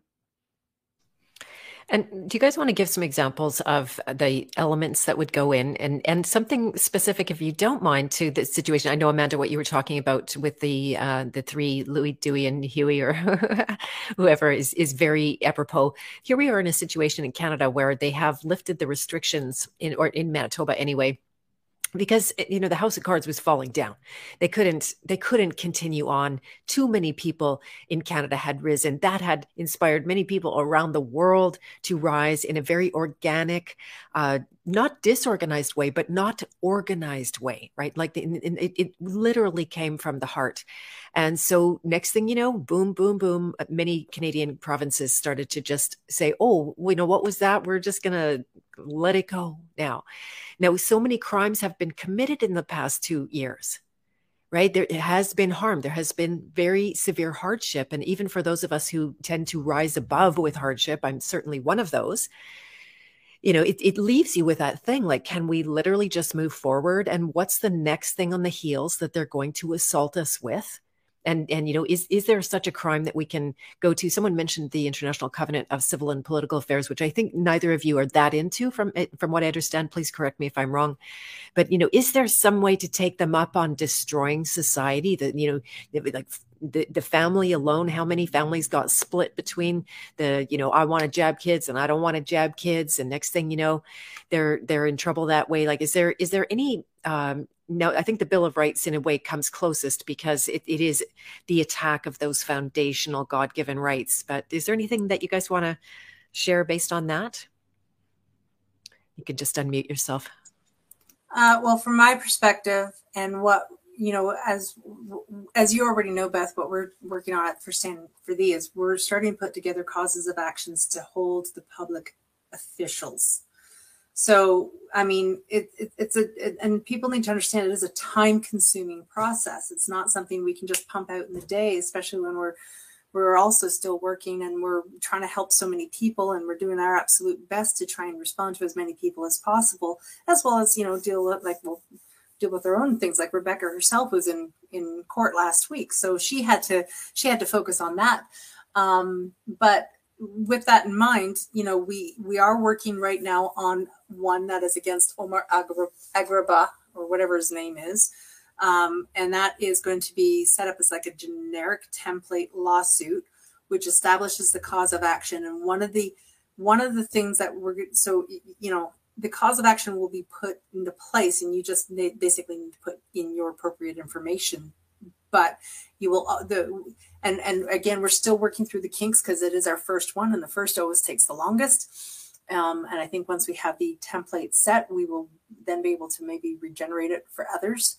But um, one of the elements that's going to be expected from people who want to participate in this cause of action is they're going to have to write their own personal account of what happened to them how have they been harmed? Did they lose their job and therefore their income and they were unable to properly pay their mortgage and or put food on their table for their kids? Were they um, confronted and made uh, to be put at, felt at risk because the public um, uh, verbally attacked them or worse assaulted them or worse damaged their property. God knows my car got egged. I've had people flip the bird at me. I've had people swear and yell at me. So that is putting me at harm's way. And that's going to be my personal account. And who's going and I've got pictures of my car being egged. So I have evidence to support that. Um, maybe it's a case of, although the medical community is not admitting to it, um, I had an inoculation and then I had a heart attack sure it might have been a coincidence, but then again, it might have not have been. And I only did it under duress because if I didn't do it, I wouldn't have been able to keep my job. That's needle rape. That is that literally is what R versus Ewanchuk is all about. It's about forcing someone against their will, putting them under duress that they that they accept um, someone penetrating their body with a foreign object and potentially even leaving a foreign substance. And I'm being sort of because when you, what what is rape? Okay, and how is that any different from a needle? you know, um, in the one mm-hmm. instance, you might be left with a baby or an STD. In the other instance, you might be left with myocarditis. but you know, there's there's so there's everyone's going to have to write their own personal account and actually express what has happened to them. They was it a threat of uttering threats, but they they were able to stand their ground, but it still harmed them and gave them undue stress and and and and, and mental fatigue, or um, did they cave to the uttering threats to keep their job? And and even if they aren't physically harmed but it's you know this is where people need to write it out and make sure it's expressed properly. And then if they have evidence to support it whether it be you know your your uh, letter of dismissal or something like that then you any kind of evidence you have to support what you're saying. Um, pictures of people yelling at you, pictures of people egging your car, um, as I say, your dismissal or whatever else, um, or your or your letter that says you have to get this by such, such and such a date, or you'll lose your job. That is evidence. That is evidence. So use whatever evidence you can to support your statement, because if you support a statement with evidence, it's no longer an opinion or belief; it becomes fact. So anything you can support with with evidence it becomes fact and fact only fact can negate fact. And then if you put that fact under an affidavit make it a true copy then only a true copy can negate a true copy. And it's about the weight of evidence. And in this system this is justice is supposed to be blind and it's supposed to be the scales of justice which is the weight of the evidence. And we are an evidentiary system both here and in the us i believe yeah, and one thing, stop protesting and start suing people. Listen, if there's a thousand protesters out there, do you think they give a damn? But if there were a thousand lawsuits filed from them thousand people out there, you'd bring that municipality to a halt, okay? Because now they, they got to give answers. First of all, I don't know what they like. Here it's like 60 days federal suit. They give they get to give an answer. Imagine a thousand people filing suits. Now they got to get law firms involved they're they're, they're rate. Uh, can you imagine that the cost it would be to your local municipality if they had a thousand lawsuits filed? What kind of cost it would be to, to pay their law firm to answer this stuff, to litigate this stuff? You would bring this stuff to a halt. You would see change like that. They would change it right away, okay? Because they couldn't go into court and fight this. They couldn't afford to fight it. But you don't even need a thousand. You need five, Beth. You need about three to five people in a county to do that. Now, thousand thousand will cripple them. Five will get their attention and make make things change. Stop protesting. Start suing people. It's that simple. It really is. I'm going to add to that. Stop signing petitions. They're about as useless. Um, now, having said that, at Stanford, for Thee, we have a, a, universal benefit income letter that we've asked people to take part of. Uh, it's not just, and we're asking it to be served in a very specific manner, either by snail mail or by fax, because if it's done in that format, they have to respond within three months as members of provincial parliament. But the purpose of the letter is it comes with a questionnaire, and that questionnaire could potentially give us more evidence. And the questionnaire starts out with a nice, juicy comment like, Are you a member of the World Economic Forum? Are you a member or associated with United Nations? And, you know, and asks a, a whole bunch of really damaging questions. And again, the way it's being served is actually kind of falls under what Alphonse was saying before, although it's not a court procedure, but it is a request of productions. it's a request of productions from our MPs. So that is something you can do that is productive while you wait for us to, to put something together. And once we get it together, the intent is um, we're going to launch it. We're going to teach how to do it. Um, and we're going to ask everyone to get everything ready. We're going to probably do it over a one or two week period. Get it, get it prepared, get it filed, hold on to it, and we will all go at once. We're going to, as soon as we get this all lined up and figured out, we're going to name a date. And so we'll have a, we'll have a day we launch it and a day we serve it. And we're going to have like a two week span. I, I'm guessing it'll probably be about a two week span so we can run several Zooms to answer questions and, and teach people how to fill it out and explain to them how it works. So, so the idea is if we get everyone all lined up and all our ducks in a row, then on serving date, poof, Omar Alghabra gets God knows how many lawsuits served all in one day, and he's got 20 days to respond. Now I'm, I'm so excited. Of, you have like 6,000 people lined up for this. Is, is, is that, am I getting that right? Oh, I don't know how many people we have lined. Uh, so, so we will, the idea is we'll get this template ready and whether it's five Canadians that take part, great. We get his attention. If it's a, if it's a hundred Canadians, even better if it's a thousand Canadians, now we're getting to death by a thousand cuts, and I'm all in. if it's 10 that we have 30, just under 38 million Canadians in Canada, middle, um, I, I, think 20% of them are under the age of 18. Um, but having said that, someone under the age of 18, if they understand this, they have the right to contract as long as it's for their benefit. So they actually, I think, I have to double check, but I think they could actually file a suit as well if they've been harmed. Because let's say they weren't able to take part in sports, and, and even worse, let's say they were competitive athletes and they had to give up their rep team because they refused to get an inoculation, and now their chances to go to um, a Division One school or a Canadian university on a scholarship has greatly diminished because they didn't play a season.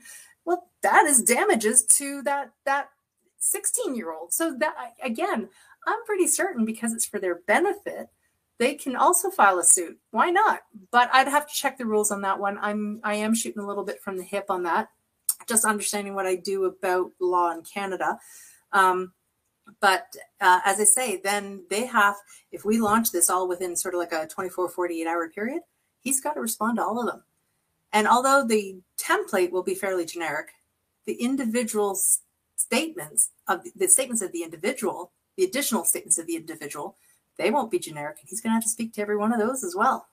Have fun, Omar. mm-hmm, mm-hmm. Yeah, no, it was so heartening to hear you guys were planning this because it's, uh, you know, one of those things. It's just so tragic for not for me, but for for um, the children that have never been anywhere and lived that they lived their life and how valuable that travel can really be for them not just as entertainment but as learning and um, so this is this is something that I appreciate now.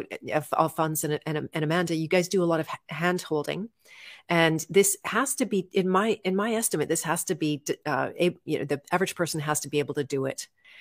Now, we're coming from it from a place where the vast majority of people have never studied the law. And I've invited a lot of people over time in the last couple of years to come and join. And, you know, if you look at the Canadian Court Procedure Study Group as any example, I think we've got 150 people in there. And it's kind of like, wow, 150 people. But for all of those, you know, 6,000 people that are are are tuning into something about the law that's a, that's a very small number and so you know what can you guys share that that can make it more approachable, make it easier. Alphonse, you say like just go do it, don't protest, just file. and you know how much knowledge does someone actually need to have and god bless dr graves i did share a link to his course that is my link by the way just so you know that is is definitely an affiliate link that he says oh yeah in a weekend you can learn all this court procedure. Well when i went into that course it's like no not from not from zero you can't. Maybe if you're a lawyer you can or you know. So i'd love to hear your opinions on on that. Yeah he, he's a bit optimistic okay? Yeah it takes a little longer than a weekend but but the cool thing about that course is it does take you from ground zero and it'll give you all the fundamentals that you need basically. Uh, and the, the great thing about like that that course is people fear the law and the courts because they don't understand them they, don't teach us this stuff in, in school. They don't want you to know that at school. That school's an indoctrination factory. They're there to move you in and teach you how to be a good little citizen and to move you out so that you just obey whatever they want you to, to obey. So you don't you were never taught this stuff. Like how did I go through 12 years of school here and four years of college? And but I did have some I had some uh, a copyright class in college that I took myself. Okay, but that's what that sort of sparked my interest in law too, because I was taught by an attorney and it fascinated me because it made sense to me. Because everything has a place. Like law is objective. It's not subjective okay? So there are elements to things that have to be met. Eh, you don't go in front of a judge he goes ah i think alphonse was wrong on this. I'm just going to make the decision for the municipality. No he's got to have a legal basis he's got to base it on the law and the facts to support that law if he doesn't have that those elements he can't rule against me, or I'm going to get him overturned, or I'm going to sue him in federal district court and clean him up too. So it, it seems like a lot. I would tell people take the jurisdictionary course. It's the think about it this way: a good attorney will cost you three or four hundred dollars, some even more. Okay, just for a consultation. So for 250 bucks, you can learn pretty much all the fundamentals you need to know of law. So now you're not overwhelmed when you see something come in the mail and you go, "Hey, wait a minute." That's not proper service of process. Okay. Process service was a knock on the door and give that to me. This doesn't look like a normal process to me. What's going on here? And you'll start to put the pieces together. It's only going to take you, and I tell people, once you have one little small success, and I don't care how minor it is, it's an addictive drug. Okay. Like you just go, oh, I can't believe I did that. We see it every day with the Telegram group. I don't care whether it's to, to, to get the school to drop their mask mandates or they got a traffic ticket knocked out. Or one I just had with a guy where he was helping a woman. He helped her write the motions, and the judge actually said at the hearing, You have no shot to win with this. They walked out of court. A couple days later, case dismissed. They dropped it. Well, wait a minute. I thought it couldn't win, you know? So that becomes an addiction. Now, that the person who did that should go, Hey, if I did that with the little knowledge I have, God knows if I put a little bit of time into this, what I could actually accomplish, you know, what I could do with this. And listen, if you don't want to invest the time in yourself, this is stuff, it's not about masks, it's not about the COVID crap. The skills you get with this, you're going to use this the rest of your life. When you're to your last gasping breath, you're going to use this, okay? If you're 90 years old and somebody's messing with you, or they're messing with your relatives or your family, you're going to use this. So it's not like something that you're going to learn and you're just going to. It's it's only a short time thing. When the COVID thing's over, I don't need it anymore. No, you're going to have these skills for the rest of your life. And my God, imagine teaching your kid this. You got a, you got a son. Imagine teaching your kid this: how to defend yourself, how to file suits against people. My God, imagine if you had. I, I got Ryan. Remember Ryan? We did the interview with the Marine. He, he just had a baby. He's getting ready. As soon as that kid's ready, he's going to teach him law from the start. So by the time that kid's like 16, 18 years old, he's going to be able to sue you. Okay. He'll be able to write his own suit. That's power. Okay. That's when you have control of your life. That's freedom. Guys like Steve Emerson that I talk about. Steve's the most free man you'll ever meet in your life. Okay. Steve pays no property taxes, no income taxes, and the code inspector won't come within a three block radius of his house because they sue the code inspector as soon as he pops his head around. Okay. Uh, that to me is freedom. And, and like Steve said, your goal and Amanda's goal is two things get them away from you and get them away from your property. That's your goal. And I'm sorry, put the stop watching the Frasier reruns and Dancing with the Stars uh, uh, TV show, and, and and stop playing fantasy football or whatever else you're doing, and go stop playing video games. Stop wasting your time with video games and go learn this stuff because this is empowering. This is stuff you'll have for the rest of your life. And once you know this stuff, they can never ever take it away from you. You know the power it is to knock a judge on his ass or an attorney on his ass. You know what that feels like to knock a judge on his ass? I've done it. it it's like it, it, money can't buy it. Okay, that's somebody who had a two hundred fifty thousand dollar education. God knows how many years of experience he's got over me, and I knocked him on his rear end with what the basics, the fundamentals. I did it. I didn't need four years of law school and and three hundred thousand dollar education. I took the basics and I just executed them. And I'm not anything special. Uh, anyone can do what I do. You just got to start. You, you got to get involved, whether it's a traffic ticket, a parking citation. You just got to start doing some things yourself. Stop looking for magic documents. Stop going to websites that are promising you magic documents. Fill this out, put your name in here. Like Amanda said, even with her stuff, you got to fill your own stuff in there. You got to put your own details in there. So you got to build that yourself. People are looking for magic documents, Beth, and that's not how life works. You've got to put some work into this. And mm-hmm. to me, once you understand this and once you get this, it actually becomes fun. Like she said, Huey, Dewey, and Louie, whatever. That becomes fun after a while because you look at these guys and you go, they have no idea what's coming their way now. You know, wait till they see what I got restored for them. That's fun. Okay. So your fear of course, yeah, your your fear of courts and law, it's all based on your lack of knowledge. That's what fear is. It's just a lack of knowledge. Take that Jurisdictionary course. Read your Canadian uh, Bill of Rights. Okay. Read your laws. Read your case laws in Canada that were successful. What, what did the guy do to, to get that pleading? What did he file? Yeah. Read your rules of civil procedure because your rules Absolutely. of civil procedure won't only teach you how to do it, but if you want to do something like a request to admit, it'll tell you what form to use. So you use their form and then you cite their rule and you go, bam, against you. oh, uh, you're muted, Alphonse. I apologize. yeah, that, that's the powerful stuff is what using the court, the, uh, the court citings is. I, I'm not saying it. I'm just telling you what these guys said. The guys that overrule you, that can overturn you, here's what they said.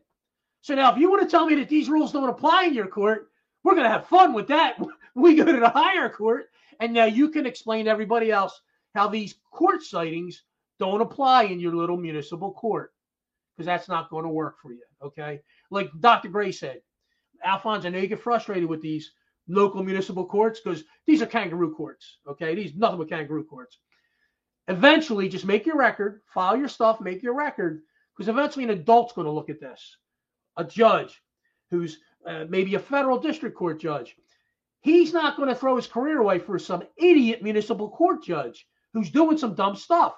He's going to call him on the carpet because, God forbid, he don't want to look like an idiot doing what the, he knows that guy's not supposed to be doing what he's doing.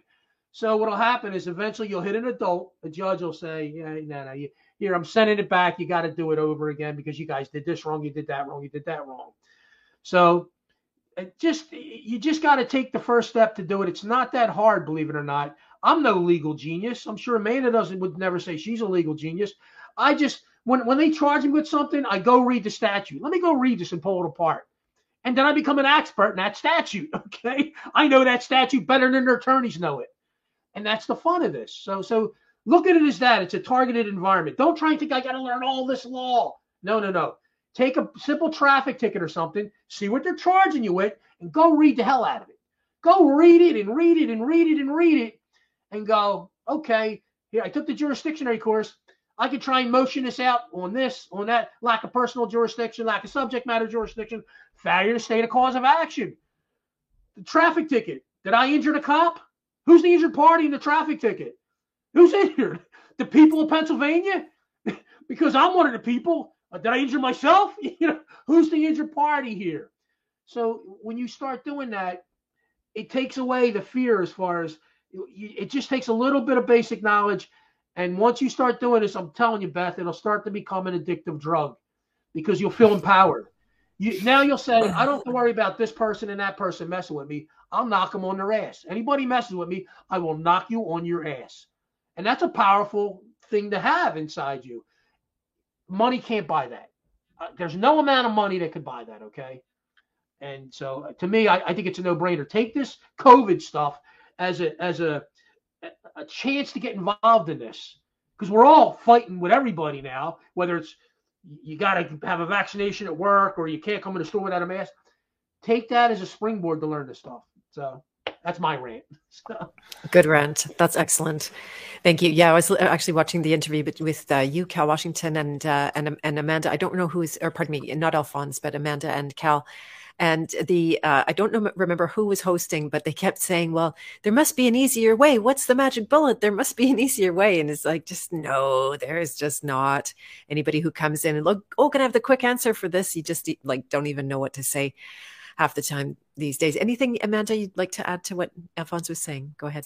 Yeah. So, and from I, I agree with Alphonse, but I, I I will sort of say it in a different way, in the sense that first first I, I guess usually the easiest way is if something occurs in your life and it has and and and the law applies whether and it can be as simple as buying and selling a house the law applies. In fact that's a great one to work with. I love working with one that one because it teaches you about contract law.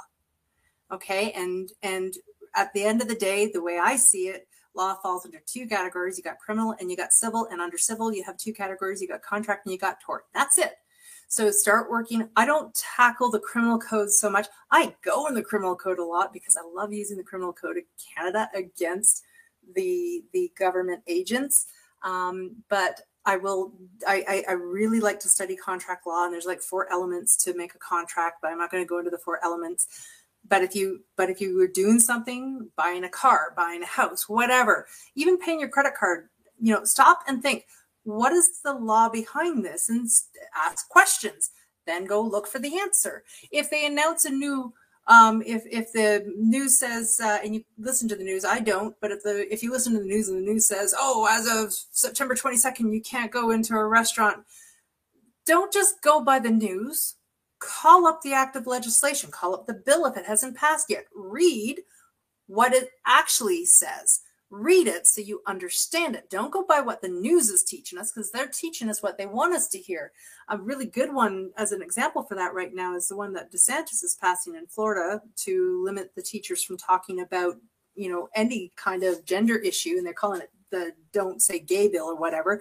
And I actually think that's really ridiculous because as um, there's a there's a really uh, smart gentleman, and I want to I think he's called the Black Conservative. I think that's his his uh, YouTube channel, and he was talking about that the other day because he was he was criticizing Raven-Symoné for coming on, going, "We don't say straight bill." Well, actually, the bill because of equality, you can't talk about heterosexual any more than you can talk about homosexual any more than you can talk about gender identity under the bill. So the bill already addresses that, but Raven-Symoné hasn't read the bill, so she's got all the talking points that you hear in the media, and she just keeps repeating the talking points. So don't listen to the talking points. Look up the legislation yourself. And the thing you uh, need to understand is when you start doing this work, you're starting to practice law, and practice makes perfect. You have to practice it in order to understand it and utilize it. Now, I threw up uh, 366 and I saw that um, Beth was going to share that. So if you don't mind sharing that for a second, because uh, one of the things Alphonse was talking about with the tickets, and this is one that I always put into all my tickets, is in Canada, everyone commits forgery who makes a false document knowing it to be false with intent, that it should anyway be used or acted on as genuine to the prejudice of anyone whether within Canada or not. I love this one because when I'm fighting a traffic ticket, they they they will always give you this bill and they'll act on it as genuine and it's certainly not sworn. and I call them out on it. I call them out on it every freaking time and and and and, as they say, they will say they're going to pursue, then, and then they, of course, they always withdraw at the last moment. Now, here's the thing, and if you can just scroll down there, Beth, you're going to see to number five. They actually do have an exception under forgery written, and I want people to understand this because again, if you're going to go in, you're going to read this exception. Let me explain the exception to you. It says no person commits forgery by reason only that a person in good faith makes a false document at the request of a police force the Canadian Forces or a department agency for the of the federal government or of a provincial government. LOL. Isn't that funny? So they even know that these tickets are false, so they're making an exception. But guess what? If you do your statement of claims correctly and you call them out on it, the moment you call them out on it, they can no longer claim they're acting in good faith. Good faith is lost. Now you got them on forgery. And you can do the same thing with fraud. There you go. Thank you for that. Do you want me to keep continue sharing, or was that uh, good for now? Yeah. Okay. Sounds good. That's great. I, I just wanted because that Alphonse was saying a lot of great things about the things that you can pull in to help discredit not just the bill, but the the people who are pursuing the conviction in the courts. And if you're in Canada, that's just one of the many tidbits, and it's uh, and say literally tidbits. And and obviously, the more you start digging, the more questions you ask, the more you start learning, the the more tools you're going to get in your arsenal. Um, and one of the things that Rebecca Jane and I are constantly doing is we're constantly delving into the laws that are pertinent to what we are working on at that time.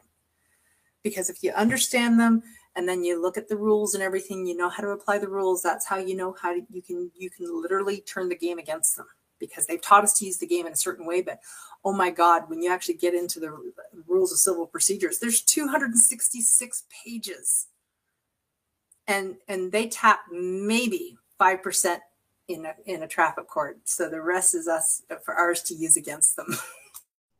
So real there quick with citations, that with that, how citation works. Uh, uh, listen, you your government's set up, set up very similar to ours. You have a legislative branch, you have an executive branch, and you have a judicial branch. Okay. So that cop, he's a member of the executive branch. So he's floating around. He can only execute orders. If he's got a warrant for somebody's arrest, he can go pick him up okay? Or if he sees you commit a crime, an actual crime, you you hit a car and you took off, he can pursue you, okay? That's uh, basically that's the two ways he can get you is it on a warrant or probable cause. He's seen you commit a crime. So if he stops you for a traffic ticket, isn't he making legal determinations about you? Isn't he determining he's got A jurisdiction over you? And B, the traffic code applies to you. And C, that you somehow violated this traffic code. Well, over here, one of the things they try and hide from people, and uh, I don't know if Canada's the same way, you have a right to what they call an examining trial over here. So that cop, remember now, he's not qualified to make a decision that he had jurisdiction or that the traffic code applied to me. So if he wants to arrest me, I could demand to be brought before a magistrate, which is a judge, and I need the judge to determine if there's probable cause because the cop's not qualified to make that decision. He can't make a decision on probable cause. He's a member of the executive branch. He can only execute. He's not a judge. He can't make judicial determinations. So I get to go before a magistrate and say, hey, uh, state the probable cause here. How did this man have jurisdiction over me? And what evidence does he have that the traffic code applies to me? So these are other things you could also put in your your uh, when you when you when you're trying to knock out citations, you put in your motions to dismiss that hey, Mr. So and so is making out on the road making legal determinations. He made determination he had jurisdiction over me that the, the transportation code applied to me, and you start rattling this stuff down there. And when listen, they know what they're they know what they're doing is fraud. That the, the, judges, it's a it's a meat factory. They're, they're marching cattle through and just slaughtering them basically. So they're so you they make so much money off this stuff. So if you were you can beat a monkey like Amanda or me or you know you're that monkey that's going to give them a problem. A lot of times they'll say, "Ah, leave that monkey alone." That monkey's too much trouble. We got 99.9% of the other monkeys we could deal with. So you always want to be that one monkey that's the problem. And if you could file paperwork that has some weight behind it and saying, hey, this is forgery, you know, hey, can I sit there and write, take a tablet, and just write on it and create a security out of it, make money? But I'm just going to take a tablet and say, Beth Martins did this, $150. Look, I made $150 for the municipality. Hey, I can't do that. So how's that? How's that cop able to do that? Isn't he forging securities basically? Forging documents, right? hey, I'm going to take this piece of paper. I'm going to say Beth Martins did this, 150 bucks. Yep. Well, you start calling that out. Like she said, isn't that forgery? Sure looks like forgery to me. Looks like execution of documents by deception, deceptive and frauds on business practices, barratry, uh, you know, uh, theft. It's it's attempted theft. You start rolling these in emotions, you're going to hit that one judge. It's going to say, "Yeah, let that monkey go." You always want to be that monkey, so that's your goal to be the knowledgeable monkey. You know, to be that that that one out of a thousand monkey that sort of understands what's going on, so that they're going to say, "Just leave her alone. She's she's a pain in the ass. Leave her alone." That that's your goal. There you go. Thanks for that, Alphonse. And uh, Indomitable said, "Good luck with that in Canada." Do you have any idea why, Amanda?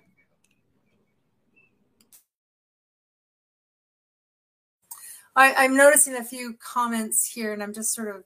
Uh, they also said civil procedures for chumps, and you know, here's the thing: if Indomitable wants to think that, they're certainly welcome to think that. But here, uh, but what we do know, what's going on in Canada right now, is that nobody is being held to account. You, if you want to file a, a police report for an actual crime that has been committed by um, a public official, they don't do anything about it. Uh, so why would you think um, this is not something that's been done, but it's something that is perfectly within our um, our ability to do, and and we don't need anybody's permission to do it. So why would you throw out the baby without uh, throw the baby out without the bathwater without even giving it a try? And if you have that much, if you lack that much faith in that, you know what, you're on the wrong channel. this is for people who who want to maintain their rights and they want to assert their rights and they want to hold people to account. We have that power still in Canada. We just need to identify where that power is. And that power is in our small claims court, which I'm sorry, Indomitable, it is civil and why not? Why not take advantage of it? And if you if you are going to be negative about it that's fine. You go along. Go somewhere else um, because it, it doesn't uh, it, whatever. Uh, and then i also saw another comment here. This is not a babylonian satanic law system folks. It it isn't. The legal system was essentially set up for the people. Um, you know once back once upon a time it used to be the people who would pay the judge uh, and if you do it right, you never actually have to go before a court if you do it right. Um, it doesn't mean that you don't have to show, it like, doesn't mean that they won't take it to the very last step and then withdraw in the 11th hour, which means you still have to show up to court. But you have to, and you have to be prepared for that. And you even have to be prepared to do the argument. But at the end of the day, it is our system. It's entrusted to the government to take care of it. Have they corrupted it? A hundred percent. Can we take it back? If you use the legal instruments the way they can and should be used, and you do it properly, 100% we can get our courts back. First, we get our courts back, okay, and we and we use them to empower ourselves, and we do that by holding the elected, the the criminal elected officials accountable, um, and then when the and and then when they start to see that we're starting to hold uh, elected officials accountable, we will um, from there the, the other ones they're either going to smarten up and fly straight and start taking part in the accountability process or they're going to exit the system as fast as possible and try and duck and cover okay?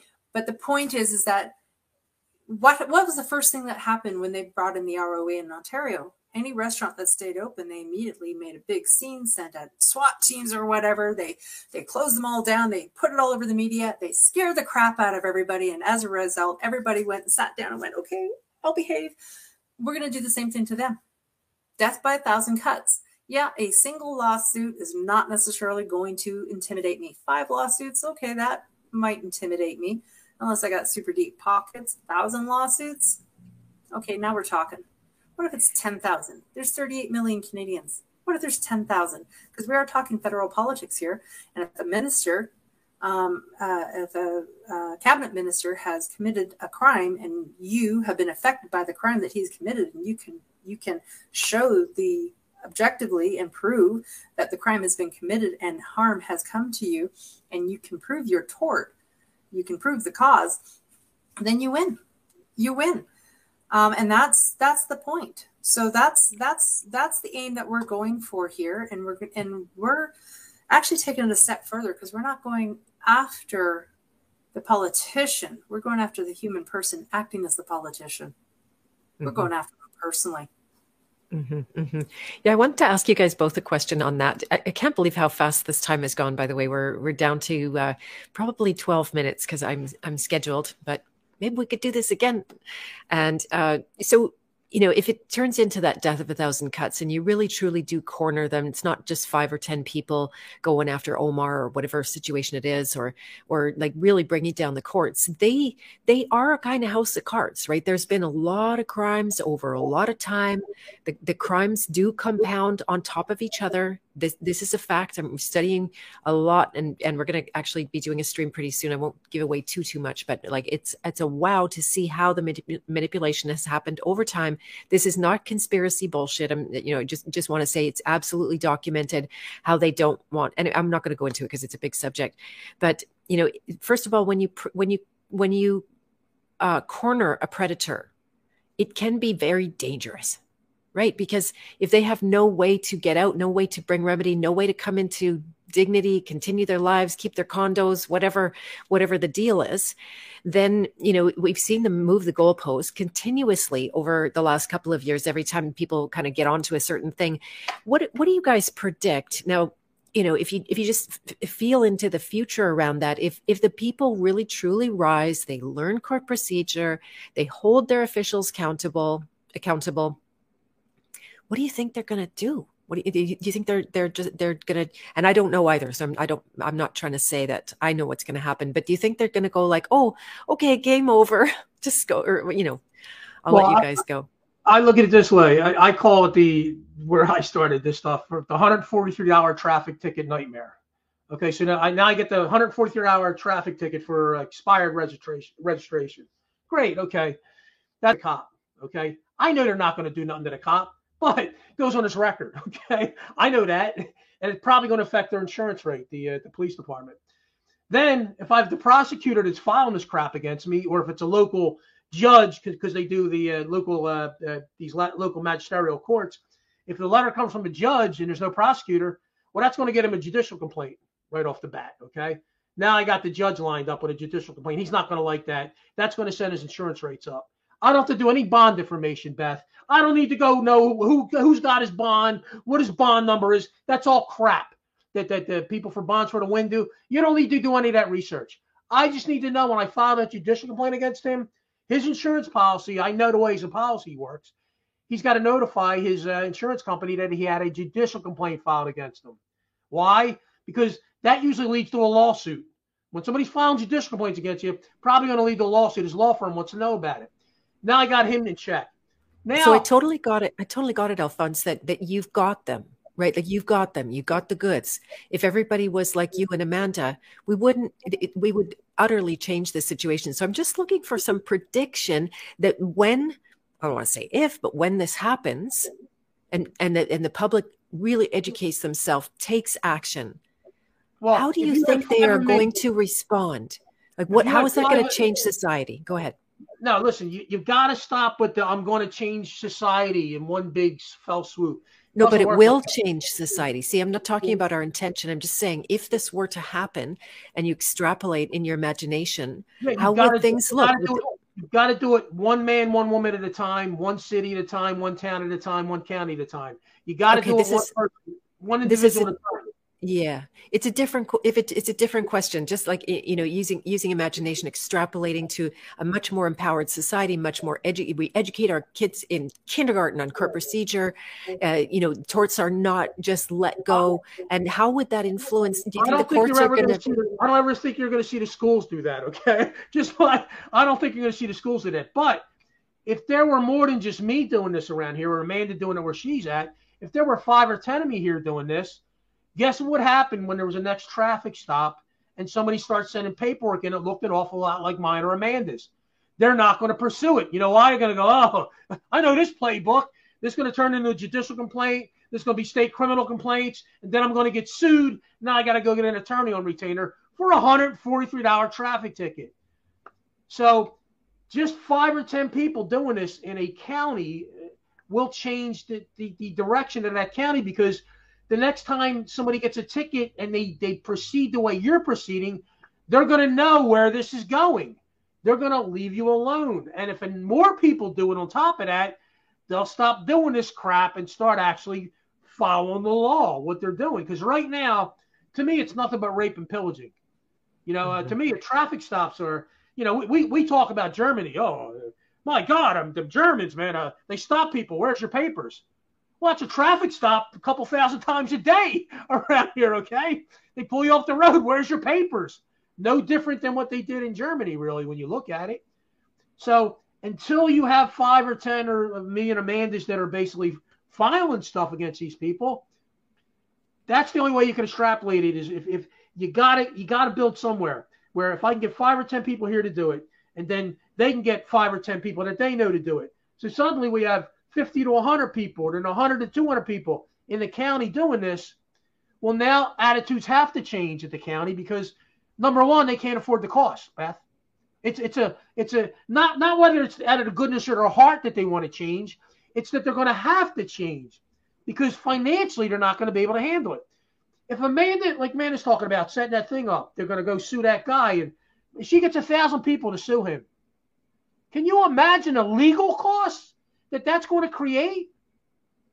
That's going to be a nightmare for the county's going to pick that up, or whoever whoever he works for is going to pick that up. That's a nightmare for them. Okay. Who would pick that up, Amanda? Would that would that be federal or provincial? Well, here's the thing. So the person that we want to sue, Alphonse, he's a cabinet minister in the federal government of Canada, and the thing that we're going after is uh, his travel restrictions because they have caused harm to every to to to people um, across Canada.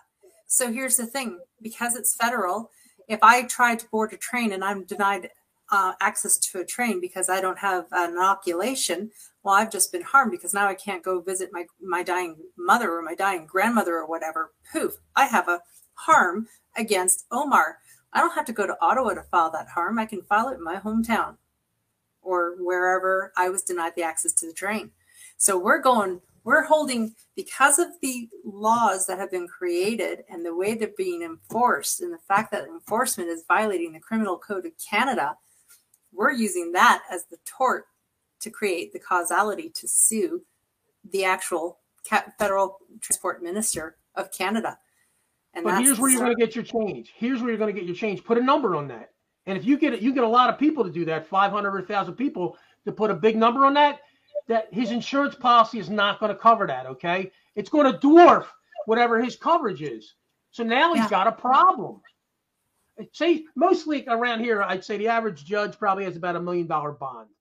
Okay, so imagine if I had a thousand people filing, I don't know, uh, five million dollar claim against that judge. Okay. well, obviously his bond's not going to cover that. That's what puts pressure on that minister or that judge that, oh hell, I'm being sued in my individual capacity, right? You said you're going to sue him in his individual capacity. So now he's got a problem. He that number is too big for him to handle. Now he's got a problem. He either he's either got to resign, okay, or uh, he's got to do an about face, and he's got a lot of problems. If you can organize enough people, this is how you hurt their bonds and their insurance. You don't need their bond number and all that crap. You just need enough people to bang them like this with suits so that the insurance company looks at this and goes, oh my God, we, we, we're not covering this. You're being sued for $50 million. You only got a million dollar coverage here. Guess what we got to do with your insurance, Beth? We're going to have to drop you. Now he can't be a minister no more. Now his career's ended, okay? So now the next guy that comes up to take that minister position, you think he understands what happened to the previous guy? Maybe he's going to be in line a little more now because he just seen what happened to the other guy. This is how you invoke change, basically, is going after their insurance, but you do it in lawsuits. You do it with suits so that somebody's got to look at that, Beth, and go, who's going to pay the bill for that? The insurance company. But they're going to look and go, wait a minute, dude, you're, you're getting sued by a thousand people. They're suing you.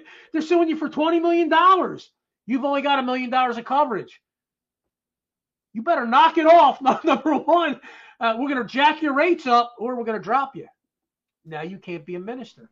This is how you affect change. Mm-hmm. Absolutely. Yeah. I was just curious. It's, it is a different question. I don't know if, if Amanda, you want to uh, go on that. I probably have 10 more minutes at the very most now, but, uh, you know, it, I just, the extrapolation, some people are going, okay, yeah, sure. We take the system down here. Now, may, maybe you're not necessarily, to be fair, you're not saying that you, the, the system to you isn't the enemy. Right. Yeah. And, uh, and, you know, but what, what would that, what much more humble system look like? Right.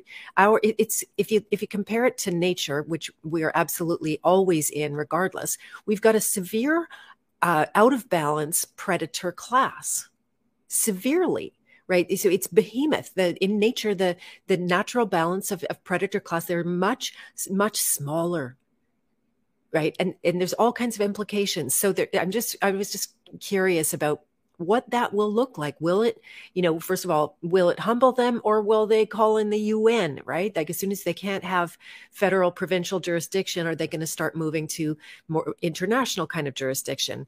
And, you know, so that's, that's generally the, the line of thinking that people go to. Now, that would never, in my mind, be reason not to do this, not to take action. That would be a cop out or an excuse or coming up with a, a reason that you're justifying your fears, maybe but uh, I'm just I'm just curious, like how how is how is this going to play out? And and it's always more powerful if you move forward with a vision that, in addition to like, yeah, we're going to get them where it hurts. That, that's good, and and I appreciate you you guys for that a lot because I don't have as much of that in my in myself.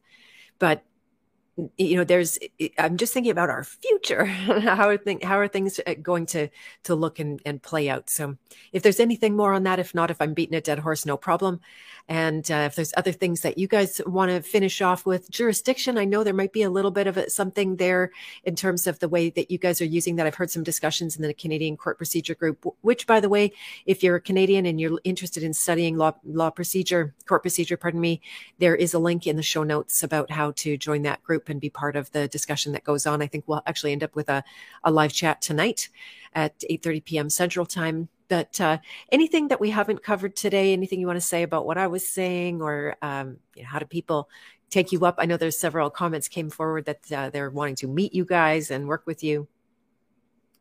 Okay, so so just for clarification for any of the Canadians that are watching, we're not looking to do a class action lawsuit in Superior Court. We're not looking to do huge lawsuits in a superior court. They've really, and I'm not going to lie to you, they've mucked with the rules for superior court in Canada. Okay, so keeping that in mind, where they haven't mucked with the rules is, is the small claims court. And Alphonse was saying, you know, most people only have a $1 million liability policy. So let me just put some numbers in perspective for you. If you have 100 people in Ontario at $35,000 a piece, file 100 individual lawsuits against the Minister of Transport, that is $3.5 million. Boom, done. That's only 100 people. Now, if you add a zero, that's 35 million. If you add another zero, that's 350 million. Do you see where this is going, folks? It you don't need to go to superior court. And if you put the case to, if we put the case together correctly and we can and we can prove the cause and you know here's your claim here's your invoice here's your claim here's the evidence to support the claim yada yada yada you bind it under uh, an affidavit um, when i learned about this re- request to admit not only do they have to to reply within 20 days why not simultaneously file the request to admit admit the facts admit the affidavit or rebut it but you better rebut it in kind as a true copy under sworn affidavit. Because if you don't, then you can take your request to admit, you can take your your claim, and even if they give you a pathetic little counterclaim, you can go for a default judgment. It is in the rules of procedure for small claims court. It doesn't mean you ever have to go to court, and you don't. It doesn't mean it's going to take two years. You could possibly have this done in six months. Bam, thank you. Now pay me so my money. Thank you. So they changed the rules in Superior Court. Is there any reason they wouldn't change the rules in Small Claims Court if they start to see and hear that, oh, they're coming for us that way? Now we'll just rejig things? Keep in mind, though, Beth, if we start holding the politicians accountable, everyone's going to start watching.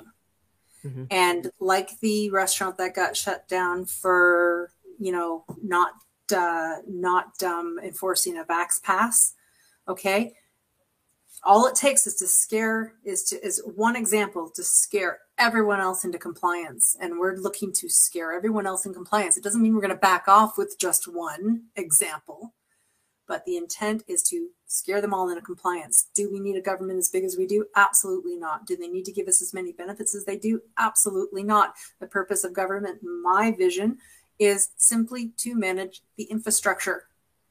All right, let us know what the rules are and manage the infrastructure. And if and if I break a rule and that rule affects you, Beth, then you and I can take it up. You and it's you know and and without creeping people out this canada is a nation founded upon the principles that recognize the supremacy of god. And if you understand this those principles are in the bible. So if i offend if i do something wrong to you beth you're going to come to me. And if i don't listen you're going to come to me with a bunch of witnesses and if i still don't listen then you might need to take it before a court. But the point is is you're going to do your best to resolve the issue you have with me and that's what people need to start doing. We need to stop looking to the government to be mommy and daddy. We need to start taking responsibility for ourselves and our own actions. And in doing so we, I think we'll have a greater understanding that we have a duty of care to our fellow our fellow neighbors. We have we, we can do no harm to our neighbors. That's a duty of care. And I think if we are forced to start taking back more responsibility upon ourselves, we will have more consideration for our neighbors. Yeah, this whole COVID thing, I think, is you know blessing in a way because it's gotten people involved in law that would never been involved in law because now it's directly affecting their lives, whether it's they can't work because they're not vaccinated or they don't want to be tested or they can't shop somewhere because they're not wearing a mask. So now people, that seems like the only way you get people involved is when they're directly affected in some way. And this thing is directly affected just about everybody. So now we're going to start separating the wheat from the chaff to find out who's who. In other words, uh, listen, if you just want to be a good little monkey and go along and follow them, go for it. But you're going to have these people that will now section off. And listen, uh, I mean, we're, we're, we're there to we try and help as much as we can. You know, we can't do your paperwork for you to a certain. I mean, early on, I was able to help people with a lot of that stuff. It's beyond can't do it anymore. The numbers are just too big. I get a couple hundred emails a day. I can't respond to that. I can't keep up with it. So, but we'll put you on the right path. We'll tell you. Like, here's how Steve helps people, Beth. Steve's gotten over three dozen properties off the property tax rolls throughout the country. Stuff that people said couldn't be done. Well, he not only did it, he got million dollar settlements, huge million dollar settlements. But here's how he helps somebody. When they come to him, he says, Listen, here's what I need you to do. I need you to read this. I need you to study this. I need you to do this. And he'll let them disqualify themselves. Because in a couple weeks, if they're off doing something else and they're not reading or not studying this stuff, well, then guess what? Steve's not going to put the time in to help them because, my God, if you're not willing to help yourself, if you're not more interested in your own problems, somebody else is going to be more interested in your problem to help you. So you got to do it yourself. So there's no more excuses that, well, I don't know what to do. It's too complicated. You got all kinds of resources out there now to, to sort of get your foot in the door. You can go to Amanda's website. You can go to my Telegram group. You go take the jurisdictionary course.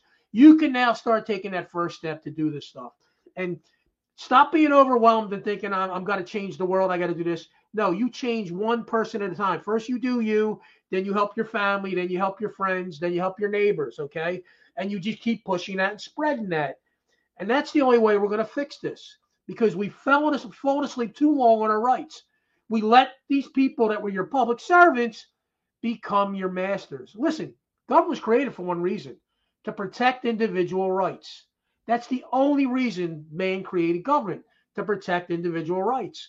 Well, they've now flipped it on its head. They're now your bosses, your masters, and you're now their servants, mm-hmm. unless you know how to operate within the courts and how to hold them accountable. Mm-hmm. So mm-hmm. you got to start doing this yourself. You got to, like man, man I said, just take the first step. Go, go do it. If you're in Canada, go get involved with her thing there where they're going to go sue the whatever, ring the bell and everybody sues the sues this guy on that bell. That's going to be a nightmare for that guy when, mm-hmm. when he gets, you know, 100, 200, 500 servings of a lawsuit. Because mm-hmm. mm-hmm. guess yeah. what? Like you said, word's going to spread around the other politicians. Did you see what happened to so and so? His insurance company dropped them. There were $30 million of lawsuits there. They dropped them. Now you think they're starting to wait for their job? Them, them why can't they be next? Whoever that is, why can't they be next? Mm-hmm. Why can't 500 or 1,000 people gang up on that guy and go sue him? Mm-hmm. And now he's mm-hmm. going to lose his job. His insurance company will say, you know what, we can't cover you. You can't cover this. That's the only way you're going to fix this, Beth. That's it. Yeah. Yeah. I hear you. And don't, folks, don't let it overwhelm you.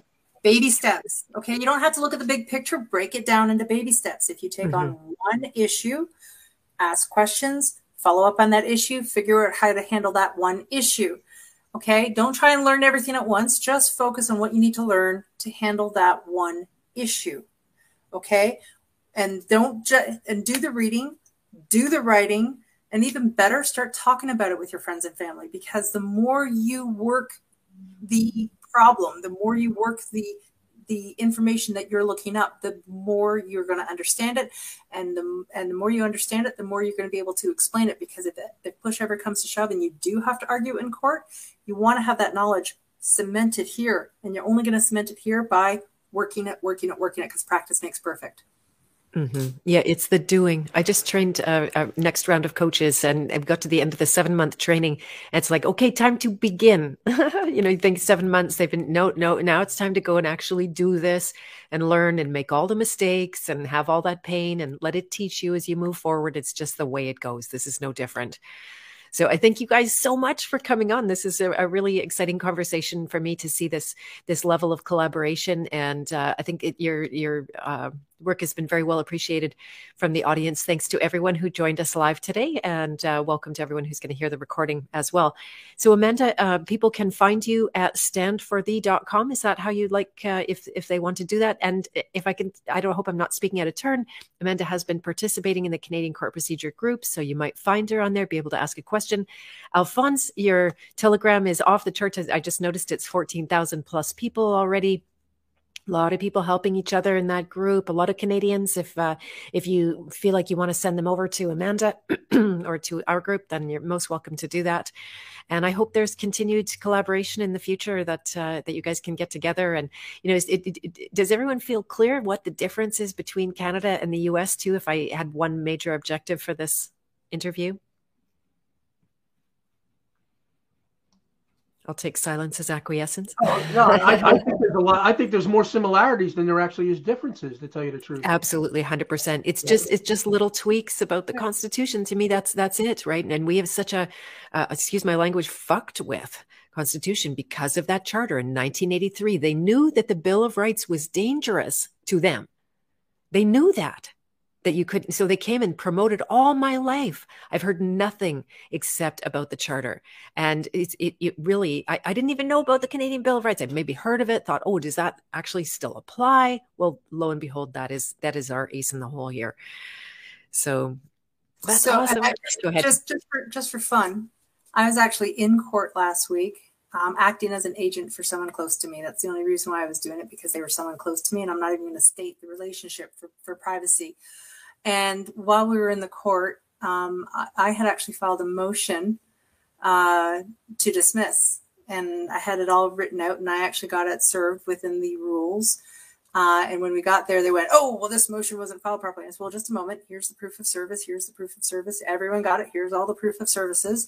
And they said, "Well, no, except that, uh, yeah, sure, we got it, but." It um, this hearing was not meant for a motion and i said i don't care what it was meant for. It was the date that was given to me because it just happened to be the next available date because we were already scheduled on this date. And now we want to present the motion. And they and then they said well they know you you're supposed to have a specified date for a motion i said really? Because my experience in this very municipal court has taught me that mm, the prosecution has definitely filed motions for our next hearing date and had to try and tried to have them presented um, and I said, so that doesn't wash because it actually goes against the rules of procedure. so don't tell me I can't hear the motion. Oh, well, the, your affidavit has uh, well over, I have two affidavits in front of me with over 20 pages each. And then I've got this motion, which is another 10 pages and blah, blah, blah, blah. There's, and I only just got, that. this is the gist of the piece. I only just got this information in my hands this morning and um, and he says I haven't had a chance to review it even, and I said, well, again, not my problem because it's been in the court's possession for several months now. That those two affidavits, so it's not my problem that you just decided to pick them up this morning. Um, but uh, and then he says, well, what exactly is this motion about? So I proceed to inform him about how the bylaw officer um, ignored the fact that there were witnesses, um, that the defendant had witnesses. Uh, the bylaw officer um, refused to ask the, or failed to ask the witness, or sorry, the defendant's side of the story. The bylaw officer, and and I said, not only that, it can all be proven because this was all uh, this was all shared with the bylaw officer by email. So we can prove that he got it because he even responded to the email. So we know he got the email and he knows all this evidence is is missing. Hence, he's committed forgery because he completely ignored half the case and then presented his doc his will say statement as true. And the and the judge is like, well, if you think your charter rights have been violated, I said, excuse me, I'm sorry, but this is my court as much as it is your court, and I said, I did not invoke the charter here, and I'm not, and, and I said, you're not allowed to either. And he says, This is my court. And I said, Well, we won't have that debate today, but I don't necessarily agree. He says, And I'm just going under the fact that under the Courts of Justice Act, if you have an argument under the charter, I said, Once again, I do not have an argument under the charter. I am not invoking the charter. And the Courts of Justice Act, the charter is only mentioned once. And, and I do clearly understand that it requires us, the citizen, to invoke it and that one that one word is that word is only mentioned once and it's how the citizen is supposed to invoke it and here's the here's the catch i said you i said only we can invoke it. And if we don't invoke it, you can't even introduce it into this court because it has nothing to do with this this hearing. So I'm sorry, don't do it again because you don't have our person, you don't have our, our consent to talk about it because we're not using it. I said, furthermore, this hearing falls under Section 118 of the Criminal Code of Canada. All judicial proceedings are federal jurisdiction, and and uh, justices of the peace. Um, are defined as peace officers and they fall under section 25 of the criminal code of canada. So you sir happen to be also under federal jurisdiction because that's where you get your vicarious liability. And he interrupts me at that point. He says you don't need to tell me the law. I know what the law is. What did he not say beth? He didn't say i was wrong. He said that's it. educate him on the law. He knew what the law was. I nailed him you did. You did. Oh my gosh. Look at the fire coming out of that woman. I love it. so good. Oh man, I'm sorry we have to shut it down. It feels like we're cutting it short, but uh, I'm glad that you two have met and now maybe can partner up in some ways or at least know of each other. And then, uh, you know, we're always moving forward. Thank you so much, everyone, for joining us today. It's been a total pleasure really enjoyed myself a lot. And uh, let's see if there's a part two in the future. Maybe we can come up with some subjects that are really specific again for another stream. And uh, I think that's about all for today. Nice I will see you guys soon. Lots of love, everybody. Bye for now.